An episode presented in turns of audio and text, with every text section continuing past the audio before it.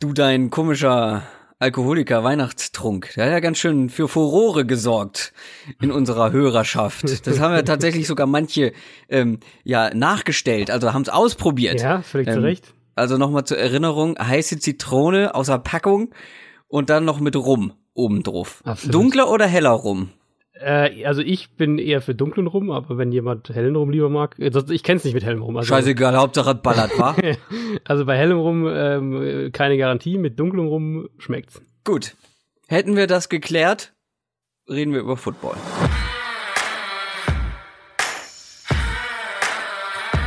Down, Set, Talk.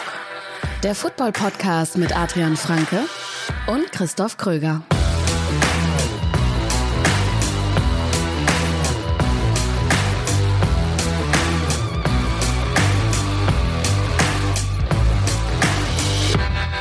Das, liebe Leute, war eine aufregende, ereignisreiche Woche in der NFL, die hinter uns liegt. Es gibt wirklich viel zu besprechen und dafür sind wir natürlich da. Wir sprechen über Trades, wir sprechen über diverse Entlassungen natürlich und was natürlich nicht fehlen darf, die Spiele in Woche Nummer 9. Wir sind mittlerweile in der zweiten Hälfte der Saison, aber es sind gar nicht mal so viele Spiele, ähm, weil es ist mal richtig viel Bye-Week angesagt. Sechs Teams insgesamt sind diese Woche in der Bye-Week, deshalb weniger Spiele für uns.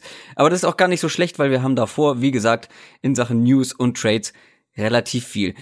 Ich glaube, ich hatte noch nie, noch nie, noch nie, noch nie so viele Twitter-Mentions und so viel Aktivität ähm, äh, ja, bei Twitter in, in so kurzer Zeit nach der Entlassung von Hugh Jackson. ging, die, ging es dir ähnlich wahrscheinlich nicht, oder? Das war, da habe ich. Äh, Nee, also bei mir ist es, bei mir ist das Phänomen eher, wenn Blake Bortles was Dummes macht. ah, ja, okay, klar. Ist aber auch zu Recht. Ja, Zu bei Recht, mir, genau. Hugh Jackson, er wirklich ist explodiert. Ähm, ich war essen in dem Zeitpunkt, ähm, zu dem Zeitpunkt, und Mhm. es hat die ganze nur, es ploppte die ganze Zeit nur auf. Es war wirklich Rambazamba. Deswegen würde ich vorschlagen, ähm, Hugh Jackson, komm, das haken wir, also das machen wir direkt am Anfang, das Thema, oder? Ja, ja, absolut. Also ich habe bei Hugh Jackson auch ähm, in meinen Notizen hier, mein erster Punkt bei Hugh Jackson ist, starte du doch mal. Okay, aber vorher gibt's einen, gibt's einen kleinen musikalischen Einschub. News aus der NFL. Denn wir reden in den News nicht nur über Hugh Jackson, aber vor allem über Hugh Jackson und äh, was bei den Browns passiert ist diese Woche. Hugh Jackson wurde entlassen und der Offensive Coordinator Todd Haley gleich mit. Lass uns erst über Hugh Jackson reden. Ähm, für mich, klar, ist keine Überraschung, war es überfällig. Es ist die zweitschlechteste Coach-Bilanz ever, glaube ich, in der NFL. Also auf jeden Fall war sie sehr, sehr, sehr, sehr schlecht. Wir haben über ähm, viele der falschen und schlechten Entscheidungen gesprochen, die Hugh Jackson getroffen hat in den letzten Wochen und Monaten und auch seine Interviews in den Pressekonferenzen und alles, was dazugehört. Natürlich haben wir in diesem Podcast über letztes Jahr nicht gesprochen, also die Quarterback-Geschichten da, ne? Ähm, was er da gemacht hat, da hatten wir noch keinen Podcast. Ich glaube, da hätten wir auch sehr ausführlich und negativ drüber gesprochen. Ähm, und wenn ich richtig informiert bin, war Hugh Jackson auch einer, der dafür war, Todd Haley zu holen, beziehungsweise war ein Befürworter von Todd Haley. Und jetzt kam er ja gar nicht mit ihm klar, was ja eigentlich auch noch mal so ein Grund mehr war, ihn zu entlassen. Für die Browns, dieses Verhältnis war komplett im Eimer. Und da frage ich mich, haben die beiden sich vorher nicht getroffen, haben die sich nicht mal unterhalten und mal gecheckt, ob sie auf einer Wellenlänge sind?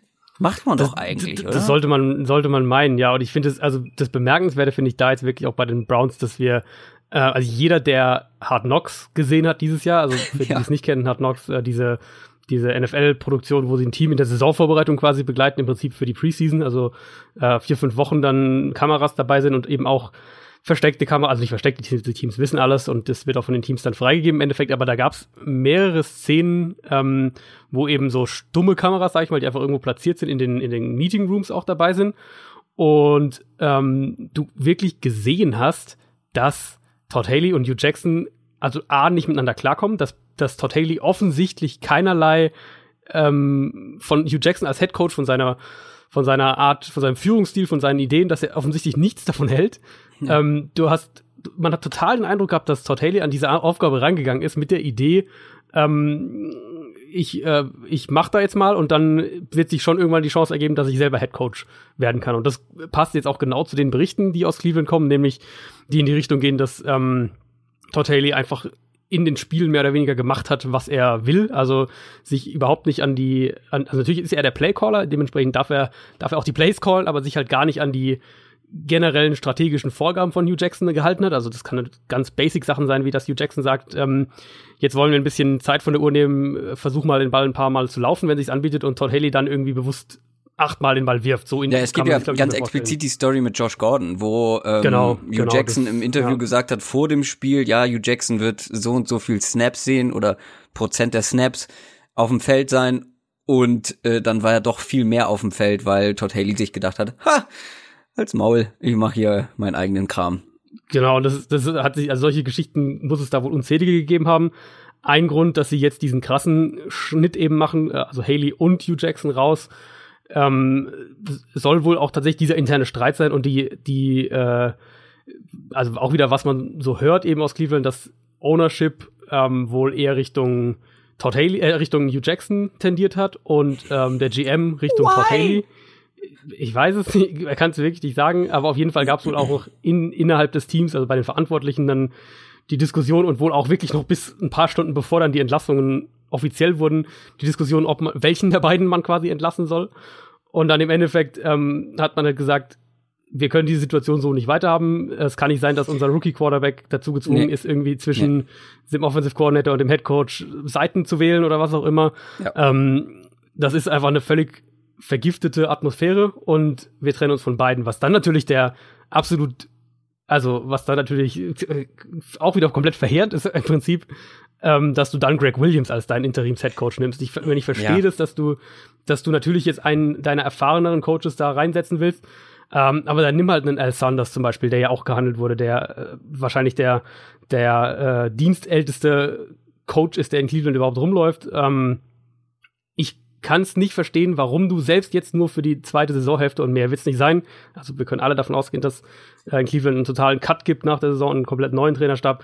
Selbst für diese zweite Hälfte der Saison würde ich diesen Typen und jeder, der sich irgendwie mit den mit mit Greg Williams beschäftigt oder der der diese so Sachen wie Hard Knocks, der war ja nicht nur letztes Jahr bei den Browns, sondern dann, auch bei den Rams und auch bei Rams All or Nothing mit dabei.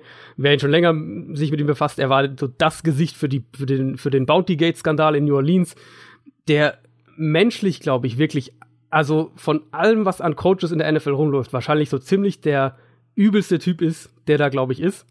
Ähm, den jetzt auf dein junges Team quasi loszulassen und auf ja. deinen, deinen Rookie-Quarterback, der, das finde ich, also das kann ich absolut nicht verstehen. Und dann hast du jetzt den, den Baker Mayfield, der jetzt nach acht Spielen sein das erste Mal einen Offensive Coordinator tauscht und dann nach den nächsten acht, acht Spielen dann wahrscheinlich nochmal.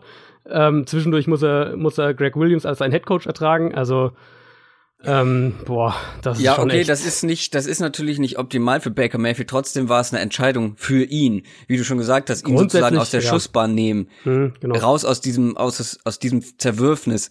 Und ich kann persönlich, also eigentlich war ich, war ich auch am Anfang so ein Befürworter von Todd Haley, weil ich gedacht habe, äh, der hat irgendwie Plan. Das war, was er bei den Steelers gemacht hat, war jetzt nicht so verkehrt. Aber ich habe diese Offense halt auch nicht mehr verstanden er hat nichts gemacht, um seinem Rookie-Quarterback zu helfen. Mhm. Äh, zum Beispiel auch mal in so einen Rhythmus zu kommen, mit einfachen Pässen, mit kurzen Pässen, mit schnellen Pässen, wie auch immer. Und dann, wir sind ja, oder wir sehen es ja an den anderen Teams oder an vielen anderen Teams, wir sind momentan in einer NFL, wo halt Spieler ganz explizit so genutzt werden oder nach ihren Fähigkeiten eingesetzt werden. Ähm, und vor allem gezielt auf Matchups gesetzt wird. Also zum Beispiel, bestes Beispiel, Tariq Cohen äh, bei den Bears oder ähm, Tariq Hill, James White, das sind alles solche Leute, die ganz gezielt, wie gesagt, nach ihren Fähigkeiten eingesetzt werden. Und dann hast du im Team so Leute wie Njoku, ich habe es letztes Mal schon gesagt, und nachdem ich das gesagt habe, hat er in dem letzten Spiel einmal den Ball zugeworfen bekommen. Ähm, das war dann, glaube ich, eine Strafe, ähm, ähm, Pass Interference für die Defense also wurde es noch nicht mal als Target gezählt. Also einmal wurde der Ball in Richtung Njoku geschmissen und dann hast du auch so jemand wie Duke Johnson, weißt du, so eine mega Matchup-Waffe. Ja. Wie eben zum Beispiel an Terry Cohen, ähm, der eben den Ball fangen kann und Yards after Catch machen kann. Ähm, der hatte im letzten Spiel drei Targets und keinen einzigen Run. Der war im letzten Jahr, war er der wichtigste, mit der wichtigste Off äh, Offenspieler der Browns äh, hatte irgendwie über 600 Yards after Catch, äh, war Ja, der wichtigste Receiver und der wurde überhaupt nicht eingesetzt. Also das war alles so statisch und so überhaupt nicht kreativ und überhaupt nicht flexibel. Ja, das, die Browns, die Browns haben im Prinzip, genau wie du sagst, die haben ihre Matchup ähm, Waffen auf Tight End und, und Running Back und trotzdem spielen sie, glaube ich, meines Wissens nach ähm, mehr drei Wide Receiver Sets als irgendein anderes Team, das nicht die Los Angeles Rams sind. Also da passt schon von der Grund von der Grundidee irgendwie gar nichts zusammen. Ja. Ähm, Du kannst und, halt nicht, Ja, du kannst halt, also ich habe das Gefühl, er hat so ein bisschen versucht, die Steelers zu kopieren in gewisser Ja, ja, Weise. genau, ja. Wo du ja aber ganz andere Leute hast. Du hast einen Livian Bell, das ist ein ganz anderer Running Back als, äh, das ist so quasi die perfekte Mischung aus Nick Chubb und Duke Johnson. Aber wenn du den halt nun mal in zwei Personen hast, musst du halt auch anders spielen. Und in, bei den Steelers hattest du nie einen Tight End, der annähernd so eine athletische Matchup-Waffe war, wie in Joku zum Beispiel. Also es war halt, Ja. Und du hast auch keinen Antonio Brown. Ähm, eben, ja. oder ein Juju, ähm, den du, also du kannst das halt nicht einfach kopieren. Er hat halt nicht die Spieler, um sein System sozusagen durchzuziehen. Er hat es trotzdem gemacht, so überhaupt nicht, ist überhaupt nicht flexibel gewesen. Deshalb finde ich es im Nachhinein gut, dass man beide hat gehen lassen. Und wenn wir jetzt auf die Saison gucken, ich meine, was hätten sie in dieser Saison noch? Glaubst du, sie hätten noch eine Wildcard-Chance gehabt oder nee, oder nee, ja also okay, die, die Browns- Division ist ja an sich relativ eng, aber die hätten ja keine realistische Ja, Playoff-Chance nee, gehabt. Ich glaube, darum geht's auch gar nicht. Also das ist für mich auch generell bei, bei all den Teams jetzt mit einem äh, mit einem Rookie Quarterback, mit also ob es die Jets sind, die Cardinals, ähm, gut, die Bills sind ein bisschen Sonderfall, aber ähm, für die alle geht's ja nicht darum, jetzt sportlich unbedingt dieses Jahr Mhm. zu sagen, oh, wir müssen aber jetzt doch noch sieben Spiele gewinnen oder so, sondern für mich geht's eigentlich bei einem Team, das sein, das einen Rookie Quarterback, einen Erstrunden Rookie Quarterback hat, der wo man wirklich in der Organisation überzeugt ist und auch zu einem sehr gewissen, zu einem sehr ordentlichen Maß zurecht überzeugt ist, dass es der langfristige Franchise-Quarterback sein kann, geht es eben darum, dessen Entwicklung zu fördern. Und deswegen Ja. war ich in Arizona halt auch immer so, ähm, so wahnsinnig kritisch für Mike McCoy, was Mike McCoy angeht, weil der halt nichts getan hat, um die Mhm. Entwicklung von Josh, Josh Rosen ähm, zu fördern. Da haben wir jetzt wirklich in einem Spiel, in dieser einen Woche, in einem Ko Koordinator-Tausch schon deutlich mehr Ansätze gesehen, um, ähm, um auch Josh Rosen ein bisschen zu helfen. Und ähm, bei Donald war das hier und da mal der Fall, ist noch so ein bisschen inkonstant. Und bei, aber bei Baker Mayfield ist es halt gar nicht der Fall. Also die helfen ihm aktuell überhaupt nicht. Und dann Und ist trotzdem natürlich spielt er ja relativ gut. Genau, genau, Dafür. absolut. Spielt, spielt trotzdem immer noch. Dafür spielt er auf jeden Fall sehr gut. Ja. Ähm, die Frage natürlich so ein bisschen, was, was sind dann quasi deine Alternativen? Also, ähm, wenn man jetzt so ein bisschen das weiterdenkt, es, man hört es jetzt immer wieder mal so aus, aus NFL und Insiderkreisen und so, dass halt 2019, ähm, also quasi nach dieser Saison, dass es nicht, mh, nicht der beste Markt ist für Headcoach-Suche. Also, dass jetzt dieses Jahr und letztes Jahr eben sehr, sehr viel da abgegrast wurde. Ähm, es gibt so ein paar Namen, die halt immer wieder mal genannt werden. Johnny Filippo ist sicher einer, der jetzt bei den Vikings der Offensive Mhm. Coordinator ist, der ja ähm, weitestgehend aus dem Andy Reid Coaching Tree kommt. Da gibt's aber Gerüchte, dass der sich letztes Jahr bei seinen Head Coach Interviews gar nicht gut präsentiert hat. Ähm, Namen wie Brian Flores von den Patriots, der letztes Jahr in Arizona bis zum Ende im Rennen war, oder Jim Schwartz auch von den Eagles, die werden sich auch kursieren. Ist ein bisschen Was sagst Frage, du, was sagst Ja. du zu Lincoln Riley? Genau, das wäre mein Nummer eins Kandidat Ja. gewesen. Ähm, Wieso gewesen? Also Er hat den ich, nur zu dem ich gleich gekommen wäre. Nee, nee, zu dem ich gleich gekommen wäre. Ach so, okay, also, okay. Genau, nee, also der ist, für alle, die es äh, nicht wissen, ist der Headcoach von Oklahoma, hat dementsprechend natürlich Baker Mayfield ähm, trainiert und das ist im Prinzip auch mein, mein Haupt-Takeaway. Also du kannst natürlich jetzt sagen, so diese Namen, die ich gerade genannt habe, vielleicht auch einer aus dem Sean McVay Coaching Tree wie, wie Matt LaFleur oder Zach Taylor zum Beispiel, der bei den Rams Quarterbacks Coach ist, die werden vielleicht in zwei Jahren auch Kandidaten sein. Ich denke aber, dass sich Teams in den kommenden Jahren und vielleicht sogar im nächsten Jahr ganz speziell mehr im College umschauen werden. Zum einen, weil die spielerischen Grenzen zwischen College und NFL immer Mhm. weiter verschwinden und ähm, zum anderen, weil du eben dann, wenn du das quasi als gegeben hinnimmst, also sagst hier sportlich sozusagen, ist es ist es ist, ist der Unterschied immer kleiner, dann hast du natürlich die, die, den Vorteil, wenn du einen College Head Coach holst, der weiß zumindest, wie man so ein Programm, wie man so ein Team führt.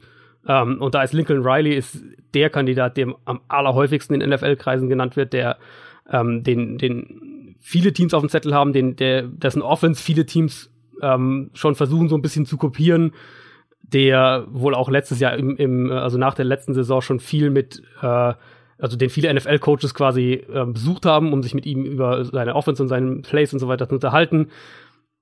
Ich denke, dass da der Trend hingeht. Und dann neben, neben Riley, den Name, den man auch immer wieder mal hört, ist Matt Campbell von Iowa State, auch, auch ein ähm, College-Coach, der, glaube ich, eine Chance haben wird, zeitnah in die NFL zu kommen.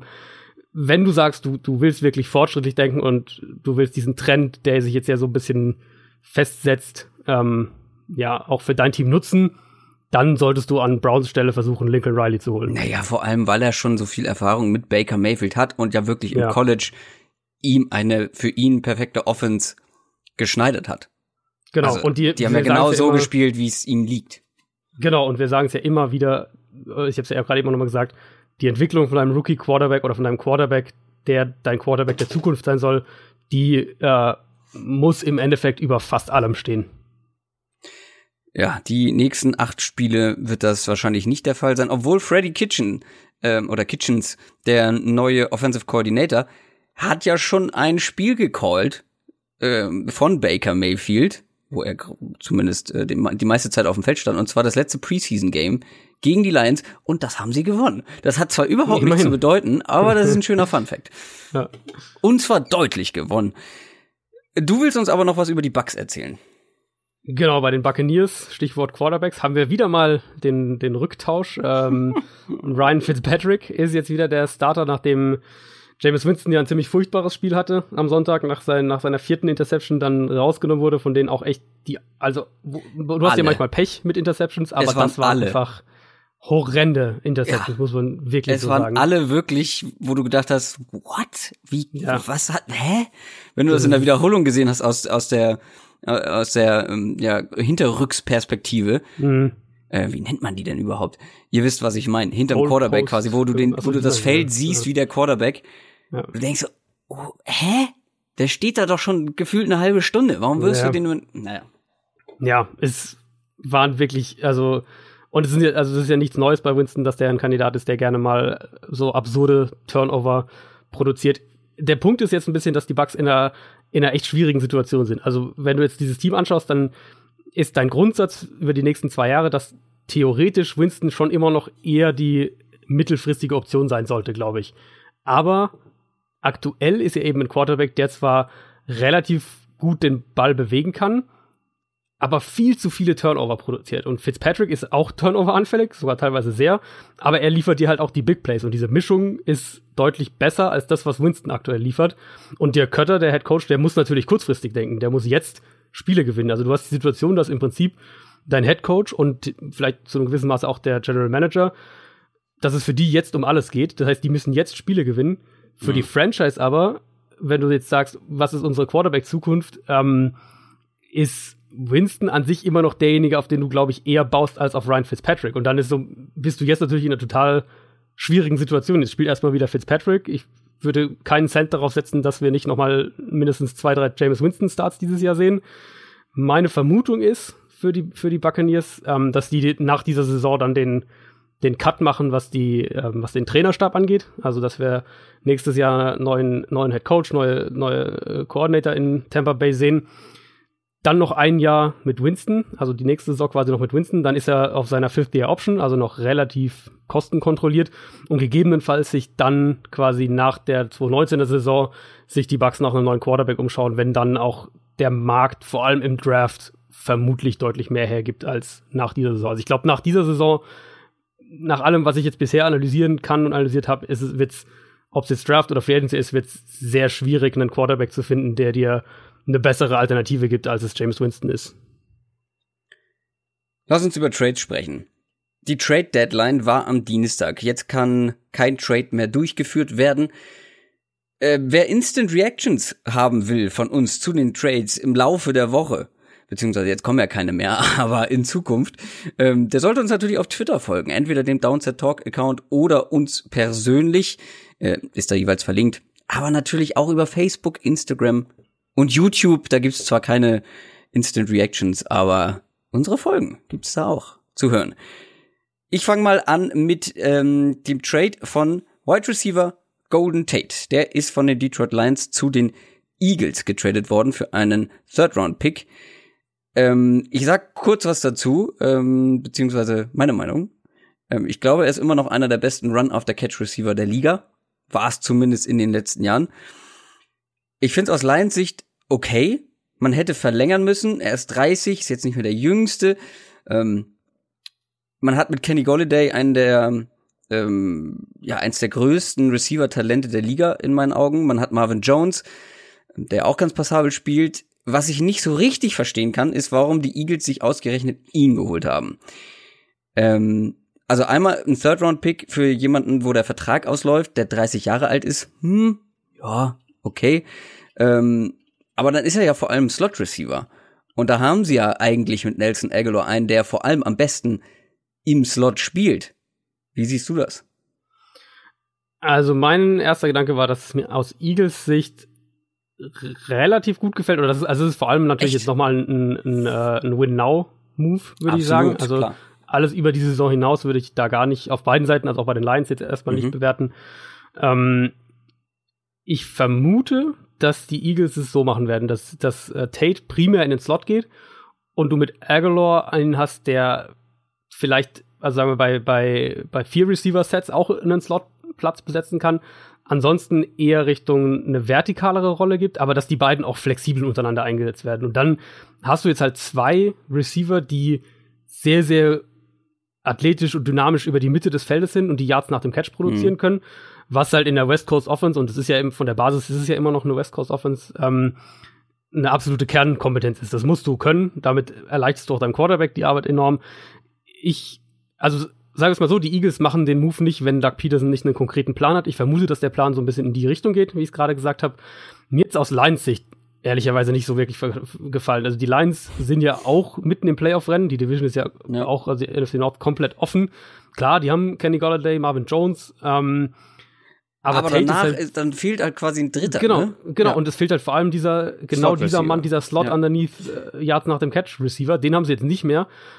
Und ein Drittrunden-Pick ist zwar schön, aber wenn wir jetzt mal sagen, die lassen den, die, die halten den noch dieses Jahr und lassen ihn gehen und der unterschreibt in der Free Agency irgendwo, dann kriegen die sicher dafür einen Compensatory Pick. Das ist dann vielleicht nur eine vierte Runde oder so, aber ähm, da hätte ich, glaube ich, aus Lions Sicht lieber die Production dieses Jahr noch mitgenommen und ihn dann nach der Saison gehen lassen.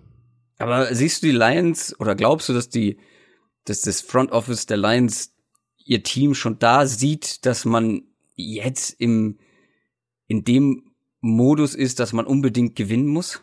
Naja, du weißt ja nie, was passiert. Also im Endeffekt, du hast jetzt, du hast deinen Franchise-Quarterback, du hast, ähm, du hast eine Top 10 Offensive Line. Die Lions haben vor ein paar Wochen die Patriots zu Hause ziemlich deutlich geschlagen und wir alle dachten, okay, hoppla, die Lions.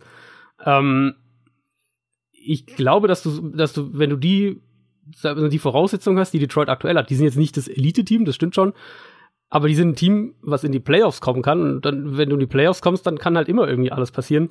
Ähm, mhm. Ähm, da würde ich jetzt, da würde ich jetzt, glaube ich, nicht in, in Woche 8 oder Woche 9 hergehen und, ähm, und einen meiner Starting Receiver so ein bisschen ja, nicht ich herschenken, aber halt abgeben. So.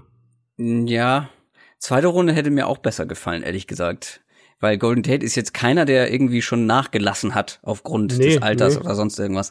Und er passt halt ähm, halt auch gut zu Stafford. Das ist ähm, ja. Also ich, also die Lions sind damit halt schlechter geworden in der Saison, wo sie, glaube ich, ähm, wenn sie, wenn sie ihr Potenzial abrufen, ein Playoff-Team sein könnten. Aber sie sind halt auch extrem inkonstant.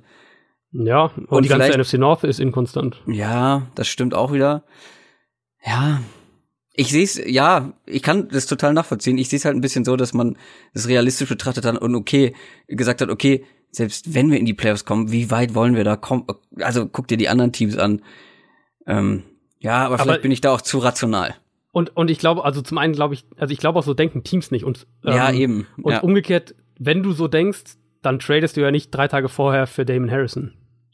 Oh, ja, das ist, äh, das ist ein gutes Argument. Ja, das ist ein gutes Argument. Also ich, ähm, ich weiß nicht, ich glaube. Also die Lions sind auf jeden Fall nicht besser geworden dadurch. Das genau, ist, das ja, ist ganz klar. Genau. Ähm, kommen wir zum nächsten Wide Receiver, auch schon etwas älteren Wide Receiver. Demarius Thomas ist von den Denver Broncos zu den Houston Texans getradet worden für einen Viert- und Siebtrunden-Pick. Machen wir uns nichts vor, er war jetzt nicht mehr so gut wie in den letzten Jahren, hatte ich zumindest das Gefühl. Ist 31 Jahre mhm. alt, wird nächstes Jahr extrem teuer, wenn ich das richtig gesehen habe. Ähm, ja, 14, 14 Millionen. 14 Cap Millionen Cap-Hit, das ist. Aber kann, glaube ich, nach dieser Saison ja. äh, ohne Dead Cap entlassen genau. werden. Genau. Kann er, theoretisch. Ähm, aber es, äh, die Denver Broncos haben mehrere junge, talentierte Receiver und ich glaube, da war eh so, ähm, also da wollte man, glaube ich, nicht mit Demarius Thomas noch verlängern. Also ja. allen voran natürlich Cortland Sutton. Ähm, ich habe es angekündigt. Ich hoffe, ihr habt euch den in Fantasy geholt. Äh, ich habe es, glaube ich, letzte Folge angekündigt. Packt euch den auf die Bank, weil der hat natürlich einen ganz schönen Push dadurch bekommen, wird jetzt wahrscheinlich direkt Wide Receiver Nummer zwei. Was sagst du zu diesem Trade? Ähm, Trade, der für die Broncos, glaube ich, absolut Sinn macht. Da bin ich voll bei dir. Äh, Denver ist ein Team, was dieses Jahr vermutlich mit den Playoffs nichts zu tun haben wird. Ähm, die sind gerade auch was Quarterback angeht, was generell die Offense angeht, sind ja. die halt einfach wahnsinnig, wahnsinnig inkonstant. Ähm, da macht es Sinn, zumal ja Cortland Sutton nicht nur, nicht nur sozusagen ein junger Receiver dahinter ist, sondern exakt der Receiver-Typ, der Demarius Thomas theoretisch auch ist. Für die Texans muss ich ehrlicherweise sagen, bin ich jetzt nicht so der Mega-Fan davon. Mhm. Also die, der Hintergrund ist natürlich, dass sich äh, Will Fuller das Kreuzband gerissen hat, sprich Saison aus und das kam das so ein bisschen gestern Abend durch, dass die Texans eigentlich ähm, Deshaun Jackson wollten und da auch in Tampa Bay angefragt haben, aber die Buccaneers den halt nicht abgeben wollten. Und das hätte für mich total Sinn gemacht, weil dir ähm, dein Speed Receiver, dein, dein, dieses Element in deiner Offense, was die Defense zwingt, auf gewisse Art bestimmte Situationen zu verteidigen. Ähm, das fehlt dir jetzt ohne Will Fuller. Und Demarius Thomas ist halt ein komplett anderer Wide Receiver-Typ. Ja. Also dieses, der ersetzt das ja nicht, dieses Speed-Element, was da jetzt fehlt. Und der ähm, mag vielleicht dann so ein bisschen eine Rolle als so ein, so ein Big Slot-Receiver übernehmen. Das wäre auch so das, was ich ihm am ehesten zugetraut hätte, wenn die Patriots ihn geholt hatten. Die waren ja auch da im Gespräch mit ähm, oder als möglicher Abnehmer. Klar, das ähm, ist jetzt aber, der, der, ja. Aber die Texans fehlt ja quasi auch so einer, oder? Den fehlt so einer schon auch ein bisschen. Ähm, ich hätte mir halt gewünscht, wenn sie für einen Receiver traden, dass sie dann lieber den Speedster wieder sich suchen. Ähm, Aber haben sie den nicht mit Kiki Cutie? Ich habe den so abgespeichert als als Field Stretcher ja, sozusagen. Also der kann, der, theoretisch kann der das schon. Er ist halt definitiv noch nicht auf diesem Will Fuller Level. Nein, nein, aber also Jackson wäre perfekt, Jackson wäre perfekt gewesen. Der Sean Jackson, ja. Der, genau, Sean Jackson wäre perfekt gewesen. Ja. Ähm, wie, also die Texans sind jetzt natürlich nicht schlechter durch den Trade und vielleicht im Endeffekt Vielleicht ist das ist Darius Thomas auch ein Spieler, der, ähm, der dann, was die Routes angeht, so ein bisschen Tight End ähnlich eingesetzt wird und vielleicht ähm, Deshaun Watson dabei hilft, den Ball ab und zu mal schneller loszuwerden, was ja auch nicht schaden kann. Insofern ist es schon okay. Ich dachte halt nur, wenn die Texans den Receiver holen, dann geht's Richtung Speedster. Haken wir die Offense ab mit Ty Montgomery. Der ist schon in Green Bay Packers nach einer herausragenden Leistung im letzten Spiel gegen die Rams ähm, zu den Baltimore Ravens getradet worden für einen siebten Runden-Pick. Und du hast diesen siebten Runden-Pick eben im Vorgespräch äh, folgendermaßen beschrieben. Er wäre sonst entlassen worden. Absolut. Also wer es nicht äh, gesehen ja. hat, Ty Montgomery hat kurz vor Ende ähm, sollte ein ähm, ein Kickoff zurücktragen, beziehungsweise man hat ihm gesagt, wenn er in die Endzone geht, Knie. Äh, Touchback oder ne, äh, wir starten an der 25, alles gut, bloß kein Risiko. Was macht er? Er läuft los. Und was macht er noch? Er fummelt den Ball. Und dadurch haben die Packers das Spiel verloren gegen die Rams, beziehungsweise sie haben gar keine Chance mehr bekommen. Aaron Rodgers hat keine Chance mehr bekommen. Da war man jetzt nicht so erfreut bei den Packers und ist ihm mal ganz schnell losgeworden. Ja, also das äh, stand auch so ein bisschen im Raum dann relativ direkt nach dem Spiel. Also was man gehört hat, war, war Aaron Rodgers stinksauer, war Mike McCarthy stinksauer, weil es eben die klare Ansage war, auf keinen Fall raustragen. Nicht nur, ähm, nicht nur wegen der Fumble-Gefahr, sondern eben auch das, die vom die Zeit. Zeitmanagement her, ja, ja, genau, war es ja genau so, wenn er einfach hinkniet, dann haben sie noch ein Play vor der Two-Minute-Warning. Wenn er ihn rausträgt, dann verschenken sie quasi die Two-Minute-Warning noch als zusätzliche Timeout, in Anführungszeichen. Ähm, also hat er einfach auf eigene Faust gemacht und es ist halt kolossal schief gegangen. Ich habe ehrlich gesagt sowieso, oder ich fand immer, dass, dass äh, Montgomery und die Packers Offense, dass das nie so richtig zusammengepasst hat. Ich habe nie so ganz verstanden, warum sie ihn nicht ähm, viel flexibler, viel kreativer eingesetzt haben, mehr so als so eine Matchup-Waffe, so einen Running Back, den du mhm. in der Formation rumbewegen kannst, den du ja problemlos auch auf allen Receiver-Spots einstellen, äh, aufstellen kannst, weil er ja eigentlich auch ein Receiver war und im College ja auch irgendwie beides, glaube ich, so ein bisschen gespielt hat. Ähm, vielleicht sehen wir das jetzt in Baltimore ein bisschen mehr, dass er in die Richtung auch eingesetzt wird. Und Flacco hat ja in der Vergangenheit enorm davon profitiert, wenn er so einen Spielertypen in seinem Team hatte, so einen Running Back, Receiver-Typen, mit denen er, wo er den Ball kurz, kurze Dump-Offs und, und das Screen-Game so ein bisschen ausbauen kann. Das war eigentlich was, was Flacco sehr gelegen hat. Also insofern könnte ich mir vorstellen, dass das für, für Montgomery selbst sogar dann im Endeffekt auch ein, ein guter Tapetenwechsel ist. Bleiben wir bei den Packers, die haben nämlich noch einen Spieler abgegeben. Haha, Clinton Dix. Safety. Der ist jetzt bei den Redskins für einen vierte Runden-Pick. Mhm. Und das verstehe ich aus Packers Sicht gar nicht. Ja.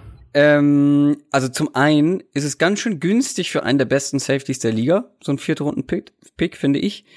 Zum und dann lässt du ihn noch zu einem indirekten Konkurrenten um die Playoffs gehen, die jetzt ein mega starkes Safety-Duo haben mit äh, DJ Swearinger zusammen. Ähm, also das kann ich jetzt nicht so richtig nachvollziehen, weil es ja auch deine eigene Mannschaft, deine eigene Defense sofort erstmal auch schlechter macht. Habe ich ehrlich gesagt auch nicht so ganz verstanden. Also Clinton Dix ist ein guter Safety, ähm, der ja immer wieder mal auch Big Plays zulässt. Also er liefert dir einige Big Plays, aber er lässt auch Big Plays zu und das ist was, was viele Coaches halt gerade von ihren Safeties nicht haben wollen. Das also heißt ja auch Safety, ne? Völlig richtig. Ähm, trotzdem war er einer der besten Spieler in der Secondary der Packers insgesamt gesehen. Ähm, also Green Bay, und da kommen wir wieder so ein bisschen auf das, auf das Lions-Argument auch zurück. Green Bay wurde definitiv mit diesem Trade schlechter. Ein Viertrunden-Pick ist kein hoher Value, auch wenn das vertraglich natürlich zu begründen ist. Und die Packers sind ja eben auch ein Team und, und noch mehr als die Lions, ähm, das jetzt mehr oder weniger jedes Jahr im Titelfenster sein sollte. Und das haben sie ja teilweise dieses das, Jahr mal in der Free Agency. Ja, das wussten sie ja in den letzten Jahren schon nicht auszunutzen. Genau, genau. Und dieses Jahr haben sie es ja mal in der Free Agency endlich so ein bisschen ausgedrückt äh, und, und, und umgesetzt. Und dass du jetzt Clinton Dix gehen lässt und dann einen Viertrunden-Pick dafür kriegst, das finde ich, gibt dir halt irgendwie so gar nichts aus Packers Sicht. Ja, und für die Redskins ist es ein, ist ein super ja, Geschäft. Die Redskins, also, die Redskins haben jetzt echt ein, ein spannendes Safety-Duo, wo ich auch gespannt bin, wie sie die einsetzen, ob das so ein bisschen so eine so eine äh, Vikings-ähnliche Situation wird, wo die beide sehr flexibel eingesetzt werden oder was sie da mit Swearinger und, und Clinton Dix machen, aber das ist auf jeden Fall, da haben sie jetzt echt einiges an Möglichkeiten. Und zu guter Letzt Dante Fowler, ähm, Edge Rusher von den Jacksonville Jaguars, ist zu den Rams getradet worden für einen Drittrunden-Pick und einen Fünftrunden-Pick für nächstes Jahr, also 2020, das Jahr drauf. Also die Rams wollen es wirklich wissen. Ja. ähm, sie brauchten aber auch einen Edge Defender. Wir haben es in unserer Analyse, wir haben damals schon, als wir die Divisions angeguckt haben, gesagt, das ist deren Schwachstelle in der Defense und in der D-Line. Ähm, sie brauchten einen Edge Defender, daran hat sich auch in den letzten acht Spielen nichts geändert. Ähm, das ist ein Typ, der sofort hilft, den Rams auf jeden Fall. Ist in seinem vierten Rookie-Jahr. Ähm, ich glaube, danach kann man noch die Option ziehen. Nee, ähm, kann man ähm, nicht mehr. Also kann man nicht mehr? Jaguars, hätten die Jaguars machen müssen. Ach, hätten, ach so, okay, wenn er getradet wurde, kann man das nicht mehr machen. Ähm, also ist zu spät halt jetzt, genau. Alles klar. Okay, aber grundsätzlich könnte man es machen, auch wenn er in einem neuen Team ist. Grundsätzlich Team könnte das, das Team sie ziehen, ja. Es ist zu spät, okay, also können sie das nicht mehr ziehen, aber er soll wahrscheinlich diese Saison vor allem erstmal helfen und dann kann man ja. immer noch gucken.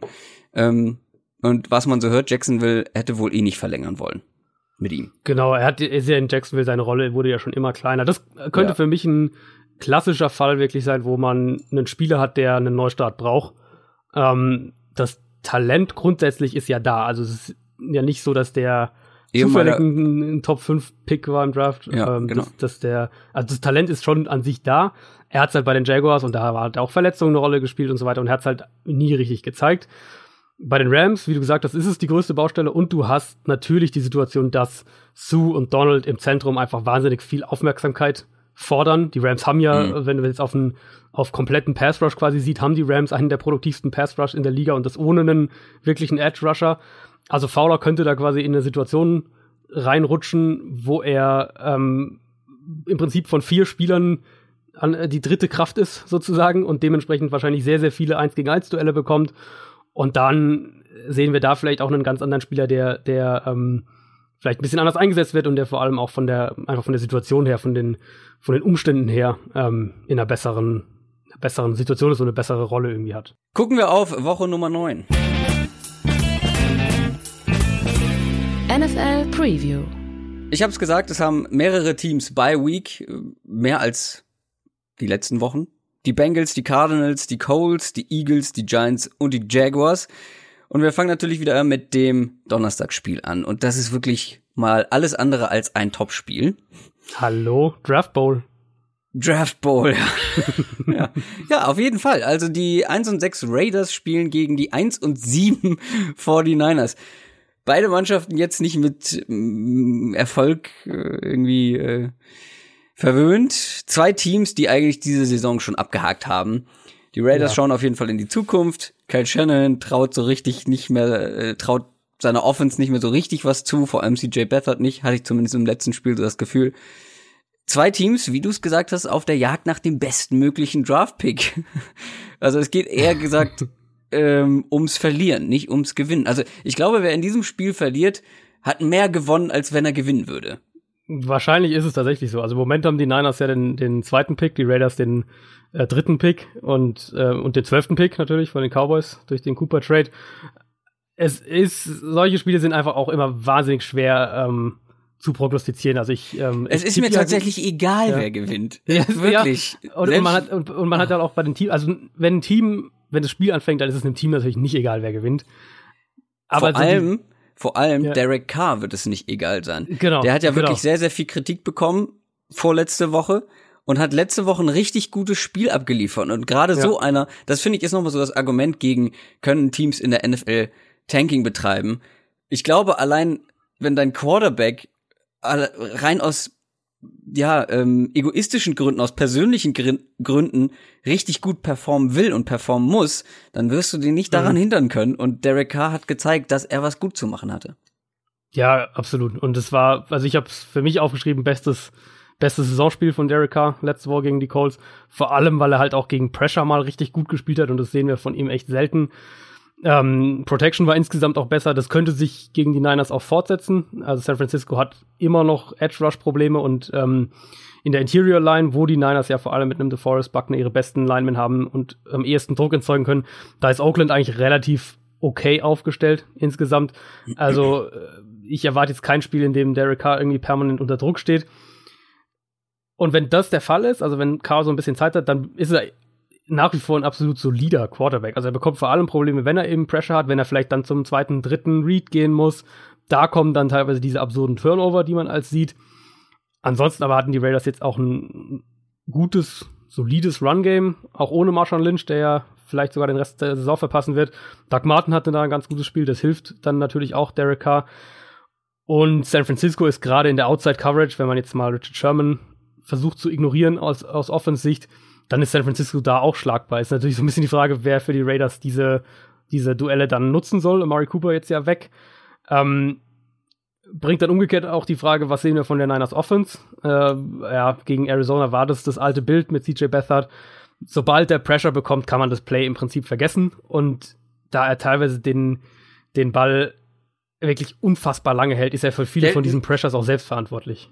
Naja, das ist ja eine Sache, den Ball lang zu halten. Ähm, ich meine, Aaron Rodgers hält den auch manchmal lange. Das, ja. Der Unterschied ist nur, der steht da, ja. als würde er auf die Bahn warten. Ist wirklich so. Also ich, ich habe ich hab mir aufgeschrieben, es ist äh, teilweise frustrierend, CJ Beathard zuzuschauen, egal ob man für oder gegen die Niners ist oder ob es einem völlig egal ist wer gewinnt. Ähm, jetzt, jetzt sind die Raiders, wissen wir auch alle, kein Team, das über seinen dominanten Pass Rush kommt. Aber wenn du den Ball halt so lange hältst, dann kracht's irgendwann. Ja, irgendwann ist, ja irgendwann so. ist jede Pocket im Eimer. Genau. Und CJ Beathard hat wirklich darauf gewartet, dass jemand zu ihm kommt. Der stand da und hat geguckt ja. und geguckt. Und dann kommt er, kommt jemand und dann, uh, dann krallt er sich den Ball und dann lässt er sich sacken. Oh Mann. Ja.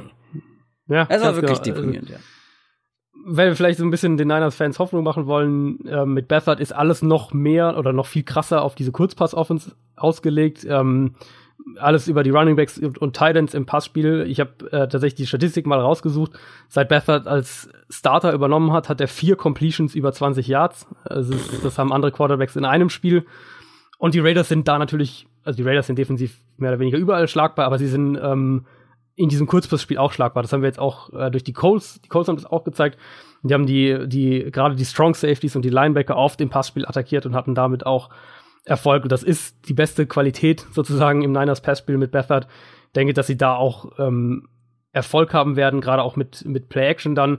Und dann natürlich das Run-Game. Die Niners haben immer noch ein sehr gutes Run-Game und die, die Raiders haben eine der, ja, eine der absolut anfälligsten Run-Defenses in der NFL. Ach, viel zu lange über dieses Spiel gesprochen.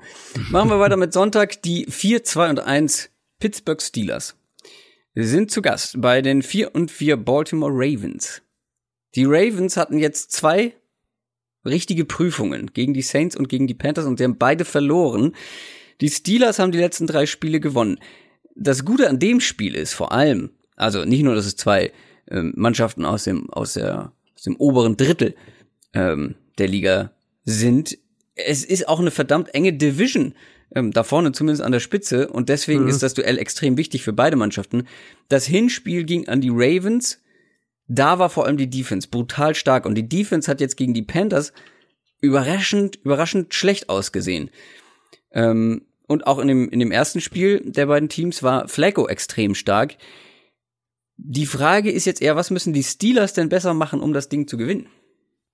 Ja, also die Ravens sind immer noch ziemlich abhängig davon, dass sie im Passing Game dann vereinzelte Big Plays kreieren. Ähm, wenn sie die nicht hinbekommen, dann hatte ich jetzt in den letzten Wochen öfter mal den Eindruck, dass das, äh, dass das Passspiel so ein bisschen stockt und Flacco selbst hat auch schlechter gespielt. Also der hat am Anfang der Saison deutlich besser gespielt, als, als es im Moment der Fall ist.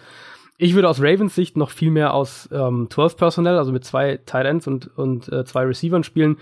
Das machen sie schon recht viel. Daraus sind sie aber auch in ihrem Passspiel deutlich effizienter und, und gefährlicher als aus, dem, aus den äh, drei Receiver-Sets. Das liegt natürlich auch an Play-Action. Äh, mit, und mit zwei Titans ist es viel einfacher, diese Run-Looks zu, zu, zu präsentieren. Und du gibst Flacco potenziell natürlich auch mehr Protection. Und wenn er, wenn er in dieser Saison mit Pressure klarkommen muss, dann ist es meistens, ähm, endet es meistens nicht so gut für die Ravens. Also es hat und im ersten Spiel hatte er sehr wenig Pressure. Genau, und dann bin ich dementsprechend auch mal gespannt, wie die aggressiv die Steelers jetzt vorgehen. Also mhm. war Jetzt letzte Woche gegen die Browns wieder extrem blitzlastig. Ähm, kann man sich gegen das Receiver-Core der Browns aktuell natürlich auch leisten. Steelers haben auf die Art zum Beispiel auch vor ein paar Wochen gegen Atlanta gespielt. Da waren sie auch sehr erfolgreich mit einem sehr, sehr blitzlastigen Ansatz. Und mich würde es nicht wundern, wenn wir jetzt ein Spiel sehen, wo die Steelers Flacco vielleicht bei 45, vielleicht sogar bei 50 Prozent seiner Dropbacks irgendwie echt versuchen zu blitzen und ihn zu schnellen Entscheidungen zwingen. Weil wenn sie dann, wenn sie das schaffen und dann daraus die Big Plays im Passspiel verhindern können. Ähm, das war ja bei den Steelers dieses Jahr auch nicht immer der Fall. Also die haben da ja auch einiges zugelassen. Dann hast du als, als äh, Pittsburgh Steelers schon mal eine sehr, sehr gute Chance, defensiv genug zu machen, um das Spiel zu gewinnen. Zumal die Steelers ja auch eine, eine gute bis teilweise sehr gute Run-Defense haben, was gerade gegen die Ravens auch äh, eine wichtiger, ein, ein wichtiger Punkt ist. Auf der anderen Seite ist es irgendwie natürlich noch ein bisschen spannender, weil da äh, Stärke auf Stärke trifft und Panthers, das Panthers-Spiel, die Ravens hatten da ähm, überhaupt keinen guten Tag, haben vor allem über die Mitte des Feldes viel zu viel zugelassen, auch gerade was die Tiefenpässe über die Mitte des Feldes angeht. Das ist nicht unbedingt das Spiel der Steelers, also da attackieren die Steelers nicht so häufig und auch nicht so gefährlich. Die Big Plays bei denen kommen eher über die Outside. Ähm, bin ich gespannt, ob sie da vielleicht sich so ein bisschen anpassen. Generell haben die, haben die Steelers jetzt inzwischen doch wieder eine der 5, 6 explosivsten Offenses im Passing Game. Die Ravens auf der anderen Seite lassen mit die wenigsten äh, explosiven Plays im Passspiel zu. Also wirklich sollte wirklich ein spannendes Spiel auf der Seite vom Ball werden. Und in, in letzten, ja, also in der jüngeren Vergangenheit haben wir mehrfach gesehen, dass die Steelers große Probleme immer wieder haben, gegen Baltimore ein Run-Game aufzuziehen. Und wenn sie das wieder nicht schaffen oder vielleicht sogar taktisch irgendwie ein bisschen das hinten anstellen, ähm, dann bin ich sehr gespannt, ob Pittsburgh das Spiel gewinnen kann, wenn man es über das Passspiel gewinnen muss. Also sie haben sicher die Offensive Line dafür, weil äh, der Pass Rush der Steelers, äh, der, der Ravens kommt viel über über Blitz und Pressure und nicht unbedingt über den normalen Vier-Man Rush. Die Steelers haben eine sehr gute Offensive Line, aber die das Duell quasi von den Receivern und dann Roethlisberger als so ein bisschen ein X-Faktor, der auch gerne mal äh, so so ein paar absurde Bälle wirft gegen die Ravens Secondary. Das ist glaube ich eins, auf das man sich echt freuen kann. Und vor allem Livian Bell hat sich auch bisher nicht wieder zurück beim Team äh, zurückgemeldet. Ähm, ja. Obwohl man da gemunkelt hatte, nach der Trade Deadline könnte er wieder zum Team stoßen. Mhm. Also sieht's nicht danach aus, als würde er gegen die Ravens spielen. Das nächste Matchup sind die Chicago Bears gegen die Buffalo Bills. Die Bears sind 4 und 3 Und die Bills sind 2 und 5. Die Bears Defense kann auch ohne Khalil Mack stark sein, hat sie zumindest letzte Woche bewiesen, aber es waren halt auch die Jets und die Jets Offense, da reden wir glaube ich später noch mal kurz drüber. Ähm, das ist jetzt nicht ähm, die Creme de la Creme der NFL. Die Bears Offense ist extrem in inkonstant. Also vor allem natürlich mit Trubisky, das macht mich, das macht mich richtig wuschig. Ähm, diese, diese Inkonstant, dieses, du weißt nicht, was du bekommst. Ja. Aber ihr könnt euch natürlich denken, mir geht schon ordentlich einer ab, wenn ich sehe, wie Matt Nagy Terry Cohn einsetzt. Ich habe vorhin schon mal angedeutet, also das ist schon wirklich, das ist das, was ich mir in der Division-Folge gewünscht habe, was ich angedeutet habe, äh, was diese Saison passieren könnte oder sollte. Und jetzt mittlerweile wird er so eingesetzt. Also dieser, dieses Screenplay, äh, was er zum Touchdown getragen hat, ach, das ist einfach schön. Ähm, ist ein geiler Spieler. Ähm, äh, und Receiving Leader übrigens der Bears. Ich bin gespannt, ob Khalil Mack zurückkommt. Ähm, der hat ja eine, eine Knöchelverletzung, eine Sprunggelenksverletzung. Ähm, weil Mack gegen diese O-Line mhm. der Bills, hi Karamba. also, ähm, und vor allem hinter dieser O-Line wird nicht Derek Anderson stehen, sondern Nathan Peterman. Ja. Ähm, ja. Welcome back. Ein guter Zeitpunkt, weil es warten so Leute wie Akeem Hicks, auch wenn Khalil Mack nicht mit dabei ist. Wenn der mit dabei ist, wird's noch, noch mal spannender. Und es wartet vor allem eine Defense, eine Secondary, die auch mal eine Interception fangen kann. Um genau zu sein, bisher waren es elf in dieser Saison und damit die zweitmeisten Interceptions eines Teams. Also wenn ihr die Bears Defense bei Fantasy habt oder bekommen könnt, holt sie euch. Ich glaube, es wird Interceptions geben. Turnover. Ja, in jeglicher Form. Davon kann man, glaube ich, ausgehen. Also es gibt äh, auch immer wieder jetzt so ein paar Berichte, habe ich gesehen, dass, dass Khalil Mack nochmal geschont werden könnte, um dann ähm, für die, sagen wir mal, wichtigeren, in Anführungszeichen, Division-Spiele ja, fit ja. zu sein. Würde auch dann, Sinn machen. Würde auch Sinn machen, weil ja, er war mit der Verletzung ja, ja, er war doch aber mit der Verletzung nicht ansatzweise so genau, stark wie vorher genau. ohne und du brauchst Khalil Mack fit, vor allem wenn du das tatsächlich in die Playoffs schaffen solltest oder gehen wir noch nicht von den Playoffs, reden wir auf, auf, über den Weg dahin. Ja. Ähm, du brauchst einen fitten Mac und dir hilft es nicht, wenn er angeschlagen ist, weil dann ist er also einfach ist, nicht der gleiche. Es ist natürlich eine schmale Gratwanderung. Die Frage ist, von was, von welcher Art Fitness reden wir? Wie eingeschränkt wäre jetzt noch? Kann die Verletzung schlimmer werden und so weiter? Ja, ja, klar. Ähm, ich finde sowas halt grundsätzlich immer riskant, gerade weil die Bears ja jetzt auch kein Team sind, das einen Gegner mal eben so vom Platz fegt in den allermeisten Wochen. Wir haben ähm, gegen die Jets haben sie auch gezeigt, dass sie ohne Mac ähm, Pass Rush kreieren können und, und äh, das erwarte ich so auch, selbst wenn Mac nicht spielt, gegen die Bills. Aber das könnte trotzdem ein Spiel werden, was dann im Endeffekt irgendwie, wenn es blöd läuft für die Bears, sag ich jetzt mal, enger wird, als man es in Chicago gerne sehen will. Weil ich eben auch, so wie du, der Bears Offense überhaupt noch nicht vertraue. Also Trubisky hat sich jetzt in der zweiten Hälfte gegen die Jets ein bisschen gesteigert, ist aber eben immer noch wahnsinnig inkonstant, gerade was die Accuracy angeht, was seine Reads angeht. Und das darfst du dir halt gegen diese Bills Defense nicht erlauben. Also die haben gegen die Patriots am Montagabend wieder echt alles rausgeholt, was irgendwie möglich war. Würde mich überhaupt nicht wundern, wenn das ein Spiel wird, wo wir wieder eine eher schwächere Leistung von Trubisky sehen, weil Buffalo Secondary eben auch ähm, sehr, sehr gut in Coverage ist. Gerade ein, ein Matt Milano auf dem Linebacker-Level sehr gut in Coverage ist. Dazu ist es eine gute Front gegen den Run. Ähm, und schon hast du so ein bisschen so das Rezept für ein, für ein engeres, vielleicht Low-Scoring-Game. Denn bei den Bears fällt jetzt ja auch noch äh, Kyle Long aus, der Guard, vielleicht sogar länger für ein paar Wochen. Und ja, Buffalo ja. ist brutal schwere Kost, offensiv. Oh. Ähm, die werden offensiv nicht viel punkten. Ähm, ja. davon, davon, können wir alle fest ausgehen. Es ist. Du bist also mir viel zu verhalten. Also ganz ehrlich, also so inkonstant ist die Bears Offense jetzt auch nicht. Also du hast da ein paar Playmaker dabei. Du musst erstmal schon, wenn du sagst, Bills sind gut gegen den Run, ja, aber du musst drei Leute verteidigen, die alle unterschiedlich äh, unterschiedliches Running Game betreiben. Also Jordan Howard ist der eine, Terry Cohn der zweite und Mitch Trubisky ist der dritte quasi Running Back, muss ja teilweise ist schon so sehen. Also so, ja. läuft echt extrem viel in den letzten Spielen. Die musst du erstmal verteidigen. Und dann hast du ja aber auch noch ein paar gute Matchup-Waffen, im Passing Game. Also ähm, Anthony Miller hat eine gute Partie gehabt. Trey Burton wurde zum Beispiel wenig eingesetzt. Das ist auch immer ein, ein Kandidat, ähm, wenn man den in gute Matchups bekommt, der was reißen kann. Äh, Robinson sollte zurückkommen diese Woche.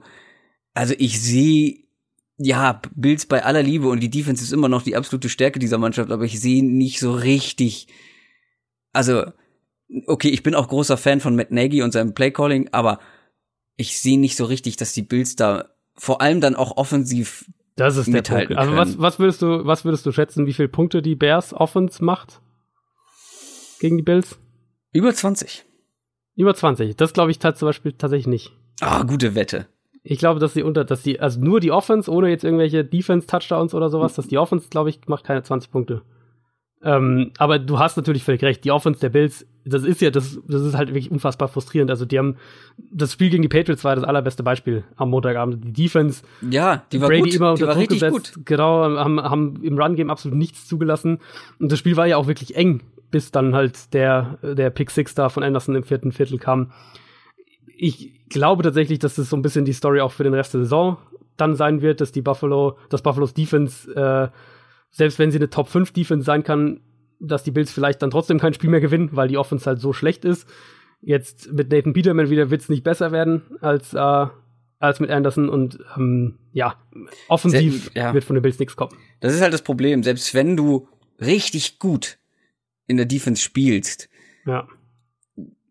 und sie machen weniger als 20 Punkte, ähm, wenn das der Fall sein sollte, musst du erstmal mit der eigenen Offense, ja, Genau, Dran das ist halt, mehr das ist halt wichtig. Also die, die Bills brauchen im Prinzip in jedem Spiel wahrscheinlich ab jetzt äh, einen Defense- oder Special Teams Touchdown, um, Ja. um irgendwie eine Chance zu haben, das vielleicht zu gewinnen. Und das äh, ist natürlich schwierig, aber also ich vertraue der Bears Offense halt, und, oder sagen wir nicht der Bears Offense, das ist eigentlich falsch, sondern halt Trubisky bisher noch so wenig, dass in dem, wenn Ja. die, die Bears Defense so spielt wie, ähm, wie gegen die Patriots jetzt. Und ich hatte, wir hatten das ja letzte Woche, hatte ich das ja gesagt, dass ich mehr oder weniger bereit bin, dass diesen Auftritt da gegen die Colts als Ausrutscher Rutscher abzuhaken, weil die Tendenz in den Wochen davor so positiv war und das Spiel gegen die Patriots hat das dann eigentlich so ein bisschen auch bestätigt, dass das Colts-Spiel halt echt einfach ein Ausrutscher war.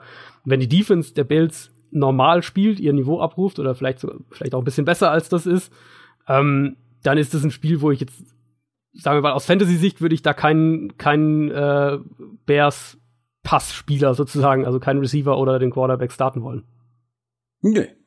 Würde ich tatsächlich auch nicht. Außer Trey Burton, Tariq Cohn, Jordan Howard. Ah, John, ja, doch, Jordan Howard muss man starten. Kommen wir zu ähm, einem Spiel, wo zumindest eine offen, na eigentlich bei, ich fange noch mal an. Kommen wir zu einem Spiel, was insgesamt deutlich interessanter ist. Die 3 und 4 Tampa Bay Buccaneers gegen die 5 und 2 Carolina Panthers. Ich habe ja immer genölt die letzten Wochen, dass die Panthers mich nicht so richtig überzeugt haben. Mhm. Ja, das also nicht vollends.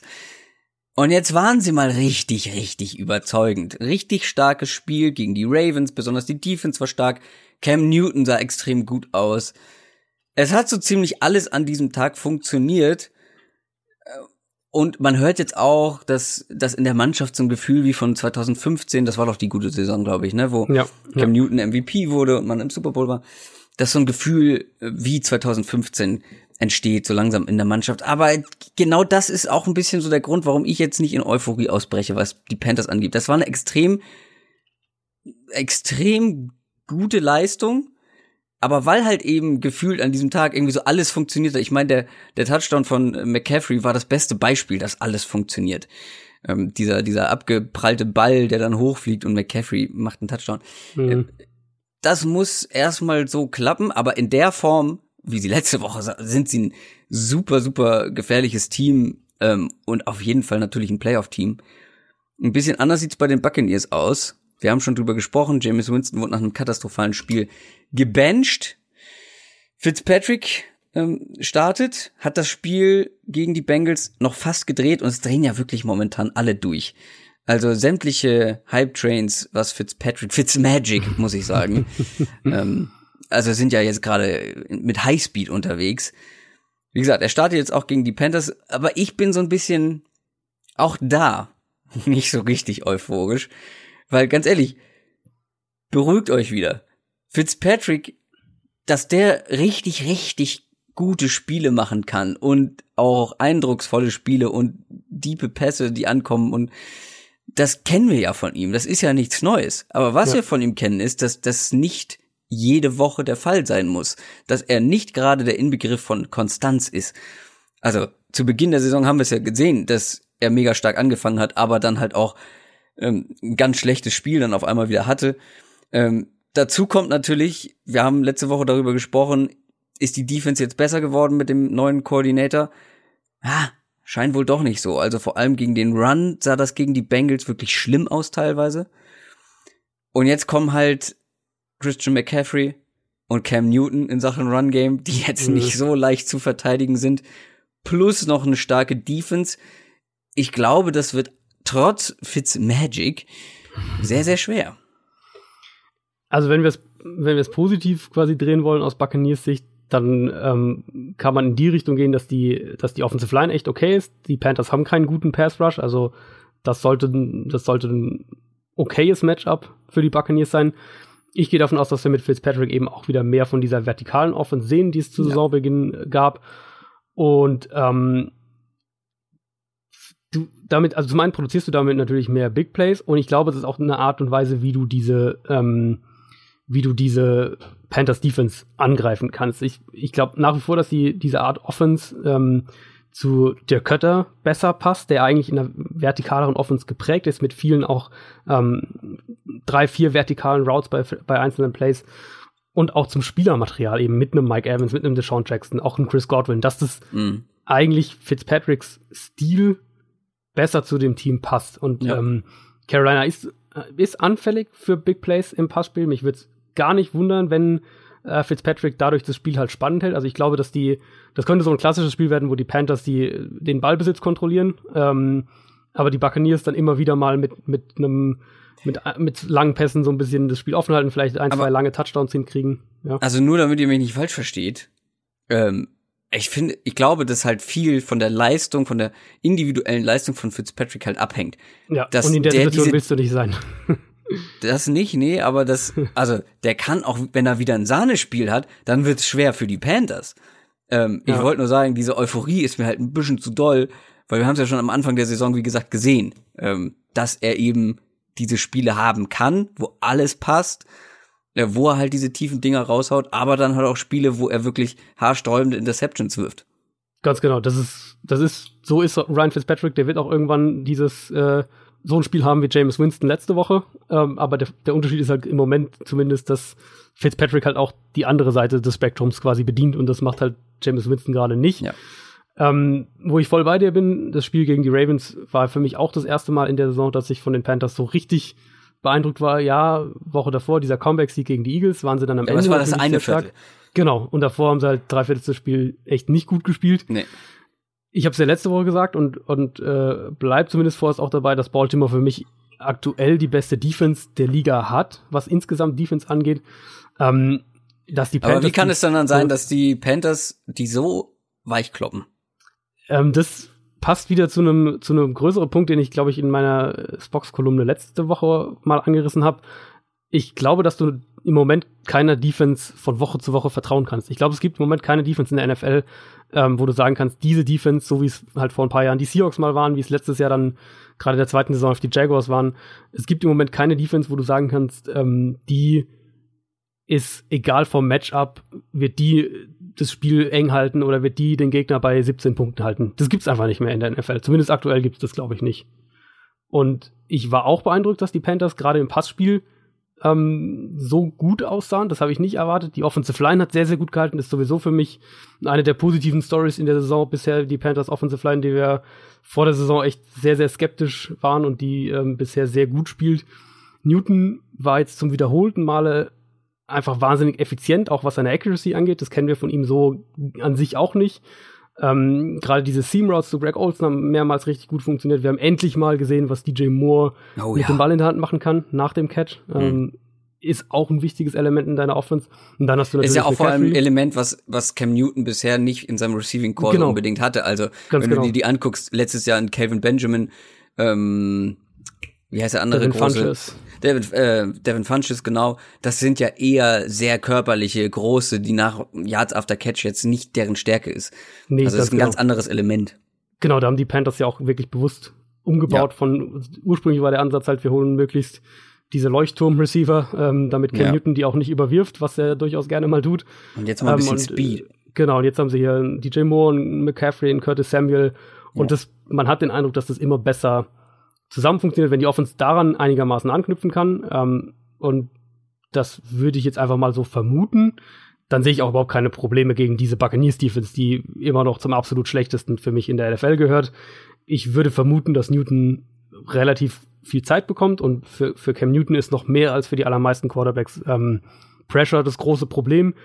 Wenn er Zeit bekommt, dann äh, wird der, glaube ich, keinerlei Schwierigkeiten mit der Buccaneers Secondary haben und die Buccaneers haben halt auch keinen Pass Rush, also ähm, nicht unbedingt das Matchup für Tampa Bay, das du haben willst. Den Run verteidigen sie teilweise ganz gut. Dafür haben sie ja ihre Front auch mehr oder weniger zusammengebaut, worüber man jetzt auch wieder philosophisch streiten kann.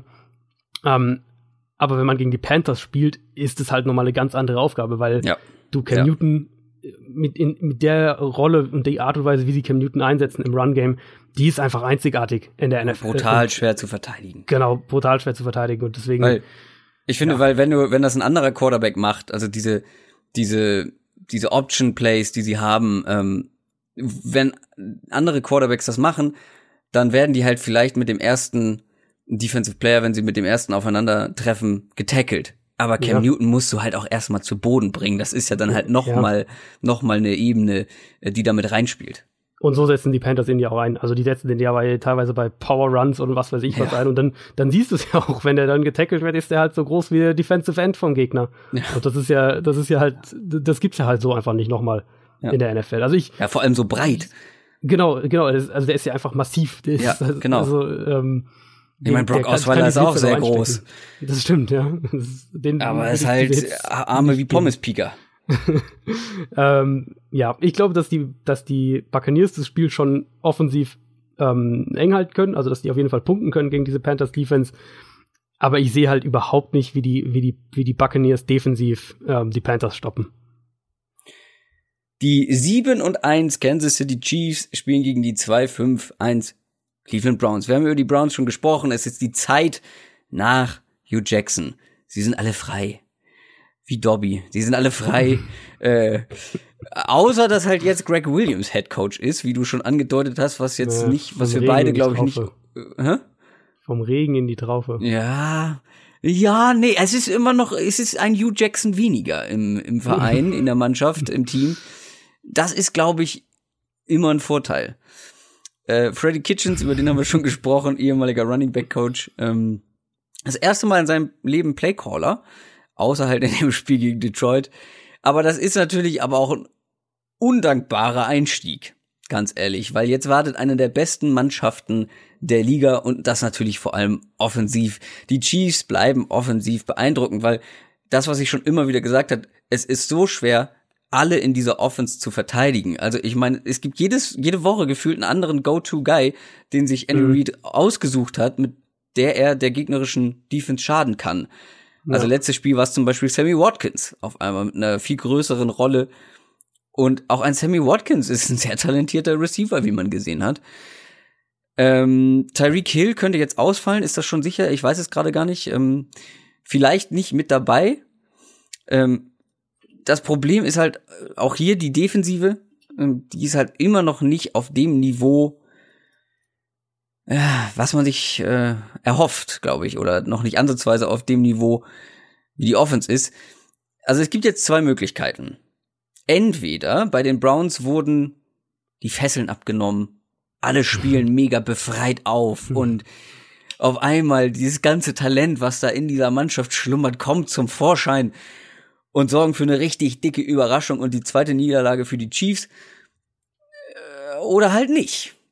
Die Chiefs brettern einfach über die Browns äh, Defense. Ähm, oder es wird halt auch dritte Möglichkeit. Ähm, es wird ein sehr ausgeglichenes Spiel und die Browns schaffen es mal wieder lange mitzuhalten. Gegen einen starken Gegner. Würde mich zumindest defensiv wundern. Also meines Wissens ist Tyreek Hill dabei. Äh, der soll angeblich unter der Woche jetzt äh, wieder voll trainieren. Also scheint scheint relativ, also war eine Leistengeschichte, aber scheint wohl äh, soweit. Hatte er nicht Hammy? Äh, Hamstring? Hat er. Groin. Groin. Ja, ähm, hast, aber dann Andy Reid hat, verwechselt. Andy Reid hat gesagt, er soll, dass er wohl heute also Mittwoch ist heute für uns, dass er wieder voll ins Training einsteigen soll. Also Vor allem sehe ich gerade, dass er eine Halloween-Party organisiert hat für die Chiefs. Also dann kann es ja, also, ihm nicht so schlecht gehen. Dann ist ja alles gut. Ja. Ähm, ansonsten ist genau das richtig, was du gesagt hast. Wir hatten es ja letzte Woche in der in der Preview auf das Spiel angesprochen, da hatte ich ja gesagt, hier, was der Vergleich zum ersten Spiel gegen Denver, dass es halt genau das Thema war, dass sie, ähm, dass die Broncos viel Man-Coverage gespielt haben und das sehr, sehr gut gespielt haben und dadurch die Chiefs Offense auch so ein bisschen, der Chiefs Offense so ein bisschen Probleme bereitet haben und Kansas City halt diese die Matchups, die Kareem Hunt im Passspiel hatte und die ähm, Sammy Watkins im Passspiel hatte, halt nicht ausgenutzt haben. Mhm. Das war jetzt am Sonntag eben genau so ähnliches Szenario und genau das haben sie dann die Chiefs dann gemacht. Sie haben gerade Sammy Watkins war so ein bisschen das erste Mal die Säule tatsächlich in der Chiefs Offense für diese ja. Saison. Chiefs haben immer noch eine anfällige Run Defense, glaube ich. Ähm, Cleveland ist aber da inzwischen gar nicht mehr so weit davon weg. Also die lassen inzwischen auch 4,6 Yards pro Gegner schon Run zu, ähm, haben hohe Touchdown- und First-Down-Quoten in der Run-Defense gegen sich. Ja, das war alles gegen die Verlierermentalität. Die ist jetzt raus. das ist jetzt äh, alles. Spielen alles alle besser. besser. Ähm, gegen die Steelers auch, da hat sich ja, ich glaube sogar Miles Garrett hat sich so ein bisschen beschwert, dass das zu, dass sie zu komplex waren, dass sie zu kompliziert versucht haben zu spielen und hatten ja dann echt auch wenig Erfolg im Pass Rush und Kansas City Offense, Kansas City's Offensive Line ist nicht viel schlechter als die der Steelers. Also würde ich vermuten, ähm, dass die Browns Patrick Mahomes nicht ansatzweise genug unter Druck setzen können ähm, und dass sie defensiv dann nicht die Coverage-Möglichkeiten um, äh, ja. haben, um äh, alle Chiefs-Waffen quasi ja. auszuschließen, wenn man so will. Ähm, Browns Offense, also wir haben es ja schon ein bisschen so grob mal angerissen, ich weiß halt nicht, wie viel du innerhalb einer Woche jetzt umstellen kannst. Klar, mhm. du kannst dann ein paar einzelne Sachen drehen, das haben wir in Arizona jetzt gerade gesehen. Was aber halt, wo du nicht viel machen kannst jetzt auf, in der kurzen Zeit ist, dass die Offensive Line in den letzten Wochen ein immer größeres Problem geworden ist für die, für die Browns. Um, und das geht Hand in Hand mit den anderen Sachen, die da nicht stimmen. Also die Receiver-Thematik ist ja immer noch ein Riesenproblem. Um, dadurch ist Mayfield gezwungen, den Ball länger zu halten, was natürlich mit schlechterer Protection dann nicht funktioniert. Aber genau man, dafür ja. hast du Leute wie David Njoku und Duke Johnson. Genau, ganz genau. Die musst du natürlich viel besser einsetzen. Ähm, es gibt wohl auch eine Chance, dass Richard Higgins vielleicht zurückgeht. Wenn du aber der Offense wirklich vom Scheme her helfen willst, dann gibt es für mich zwei Sachen. Also einmal ist es das, was du jetzt gesagt hast, eben mit den, dass du deine Titans und die Running Backs im, im Passspiel besser ansetzt, äh, einsetzt. Und dann würde ich auch bei den Route-Kombinationen mal anpacken. Also mit Haley waren es im Prinzip genau wie mit Hugh Jackson letztes Jahr, was wir da auch die ganze Zeit kritisiert haben mit, mit äh, Deshaun Kaiser. Viele von diesen Isolation Routes, also Routes, die, wo Receiver quasi eins gegen eins Duelle gewinnen müssen. Wenn du dann halt schlechte Receiver hast, die ihre Duelle nicht gewinnen, und du dann noch eine schlechte Protection hast und deinen Rookie Quarterback ja. dazu zwingst, den Ball lange zu halten, dann gibst du ihm halt wirklich gar nichts, womit er irgendwie ja. ähm, arbeiten kann. Und das müssen die Browns machen. So, Baker, ja, Baker Mayfield ist gut, aber auch dem musst du helfen. Er ist ähm, vor allem ja noch ein Rookie. Du kannst nicht erwarten, genau. dass er Woche für Woche super Leistung bringt.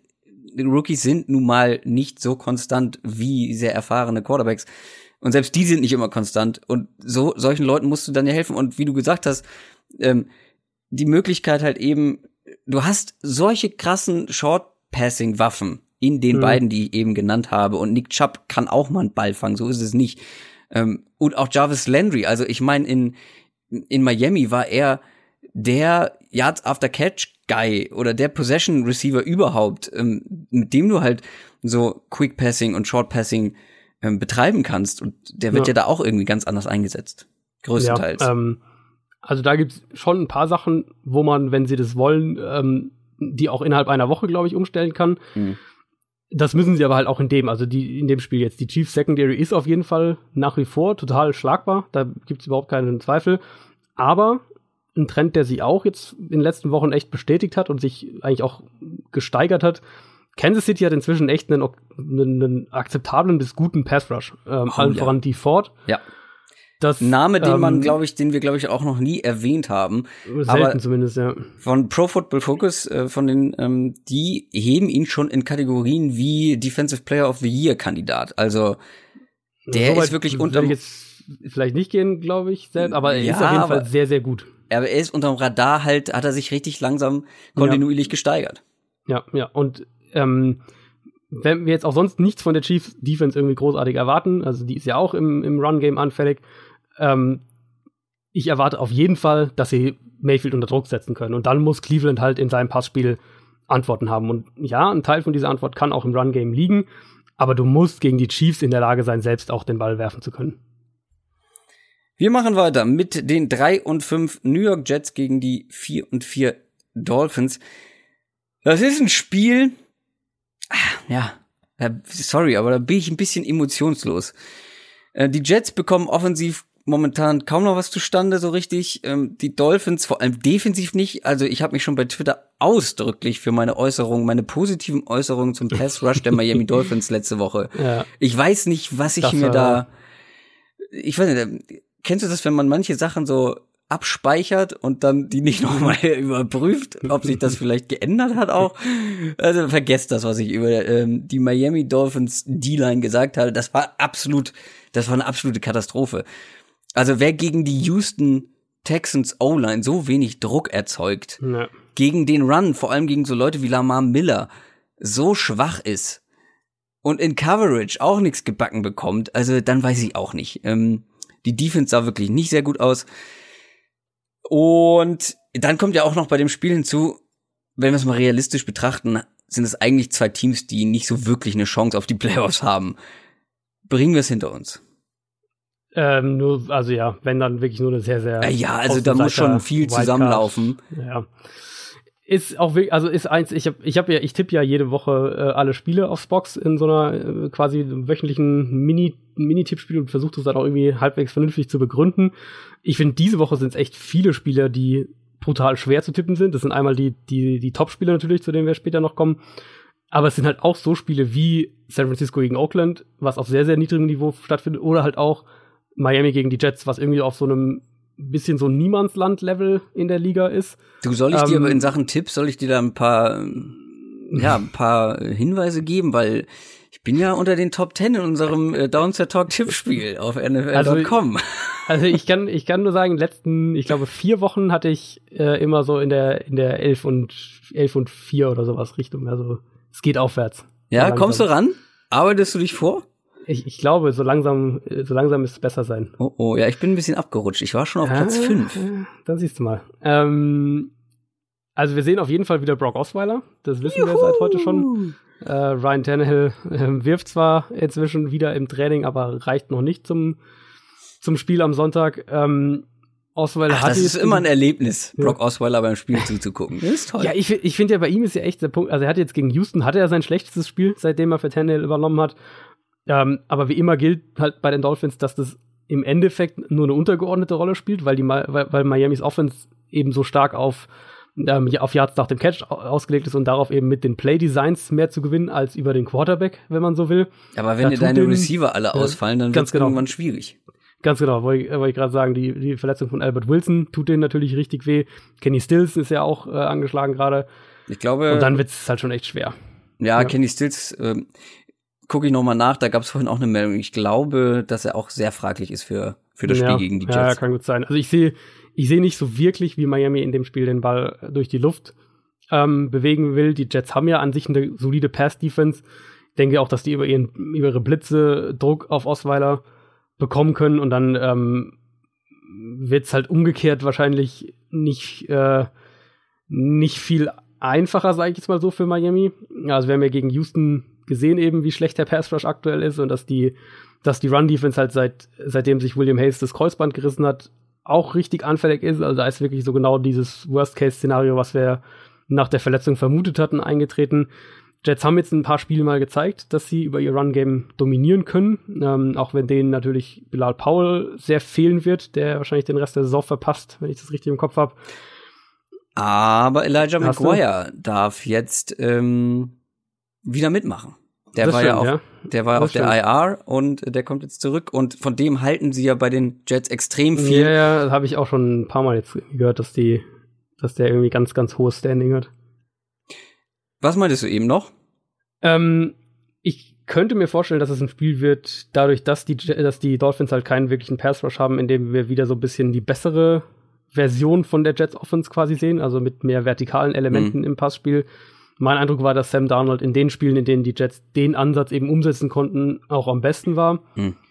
Darnold hat mit Pressure riesige Probleme, aber ich sehe halt nicht in dem Spiel, dass das so wirklich auf ihn zukommt. Und wenn die Jets ein paar Big Plays im Passspiel hinbekommen, dann weiß ich im Moment ehrlicherweise nicht, ob Miamis Offense darauf ähm, Antworten hat. Kenny Stills habe ich nochmal nachgeguckt, äh, da gibt's auch keine Entscheidung. Ist noch fraglich. Okay. Er hat ähm, am Mittwoch nicht trainiert. Wir haben noch ein paar sehr spannende Spiele und wie ich finde deutlich interessantere Spiele äh, auf, auf dem Zettel. Zum Beispiel spielen die Detroit Lions, die 3 und 4 stehen, gegen die 4, 3 und 1 Minnesota Vikings. Ich werde aus dieser Lions-Saison nicht so richtig schlau. Also, man gewinnt gegen mhm. die Patriots, ja. Packers, Dolphins. Das ist schon mal, das ist schon mal richtig, also vor allem Patriots und Packers, das ist schon mal gut. Aber dann verliert man gegen 49ers, Cowboys, Jets und Seahawks was jetzt alles nicht die Elite ist aus der NFL. Da springen mir bestimmt gleich wieder ein paar Seahawks-Fans ins Gesicht. Aber das ist irgendwie, das ist so richtig inkonstant. Ähm, eine Sache ist auffällig, die auch vor allem dem YouTuber Brett Coleman aufgefallen ist, ähm, vor dem Seahawks-Spiel, letzte Woche wohlgemerkt, Carrion Johnsons Carries bei den Siegen. 16, 12 und 19. Bei Niederlagen 5, 8 und 9. Und jetzt rate mal, wie viele Carries er bei, bei dem Seahawks-Spiel hatte.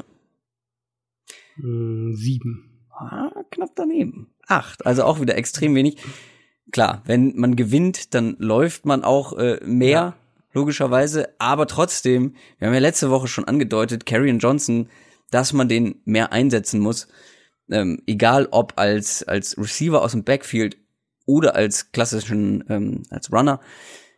Man muss positiv erwähnen, er hatte die meisten Snaps dieser Saison im letzten Spiel und auch die meisten Receptions, aber es waren immer noch relativ wenig Touches für eine so gute Waffe, wie es Carrion Johnson ist. Trotzdem, Lirum Larum, ich werde nicht schlau aus den Lions. Ja, da bist Erklär's du nicht der Einzige. Mir. Also, ähm, Detroit also was können wir zu Detroit sagen? Detroit hat eine sehr gute Offensive Line. Absolut. Und ich, ich, äh, ich glaube, wir hatten es sogar letzte Woche mal schon kurz thematisiert. Du darfst Matt Stafford keine saubere Pocket geben, sonst kann der im Prinzip im Moment würde ich sagen, jedes Secondary in der NFL zerlegen. Der Chirurg. Ganz genau. Ähm, gerade was jetzt das Spiel ganz konkret angeht, glaube ich, wird man ähm, bei den Lions so ein bisschen diesen, den, den, den, äh, den Trade von, von Golden Tate wird man in dem Spiel, glaube ich, spüren, weil ich, oder mein Ansatz so ein bisschen war, als ich äh, das Spiel äh, mir angeschaut habe, dass sie im Prinzip die Vikings ähm, underneath und aus dem Slot heraus attackieren können. Wenn, sagen wir mal, davon ausgehen, dass Xavier Rhodes wieder richtig fit ist, dann gefällt mir jetzt eigentlich das Matchup, also ohne Tate, das Matchup von Minnesota Secondary gegen, sagen das neue Receiving Core der Lions eigentlich insgesamt ganz gut. Ähm, und dann kommt es natürlich so ein bisschen auf den, auf den Pass Rush von den Vikings an. Das war für mich ein Takeaway aus dem, aus dem Saints-Spiel, um auf den Pass Rush zu kommen. Also das Spiel war ja so ein bisschen fluky, würde ich sagen, wie sie das verloren haben. Das waren ja zwei Fluky, ähm, bitte erkläre diesen Begriff. Äh, ja, das ist deswegen habe ich es auf Englisch gesagt, das ist, äh, ich sagen, ungewöhnlich, vielleicht am ehesten. Es ähm, ist ihnen halt komplett aus den Händen geglitten. Also man hat genau, ja sehr stark mit, angefangen, mit dann gab es halt. ein paar Fehler. Genau, also ich für mich, für mich haben das Spiel wirklich, äh, die, die Vikings verlieren das Spiel nicht, wenn sie diese zwei ähm, Turnover nicht ja. haben. Und beide Turnover für sich betrachtet waren ja halt total ungewöhnlich so. Also das eine war halt ein Fummel von Adam Thielen kurz vor der Halbzeit, was ein brutaler ähm, brutaler Momentumwechsel war, wenn man so will, den die Saints dann auch eiskalt ausgenutzt haben. Und dann haben wir natürlich den Pick Six, bei dem Stefan Diggs seine äh, Route Ganz seltsam. abbricht.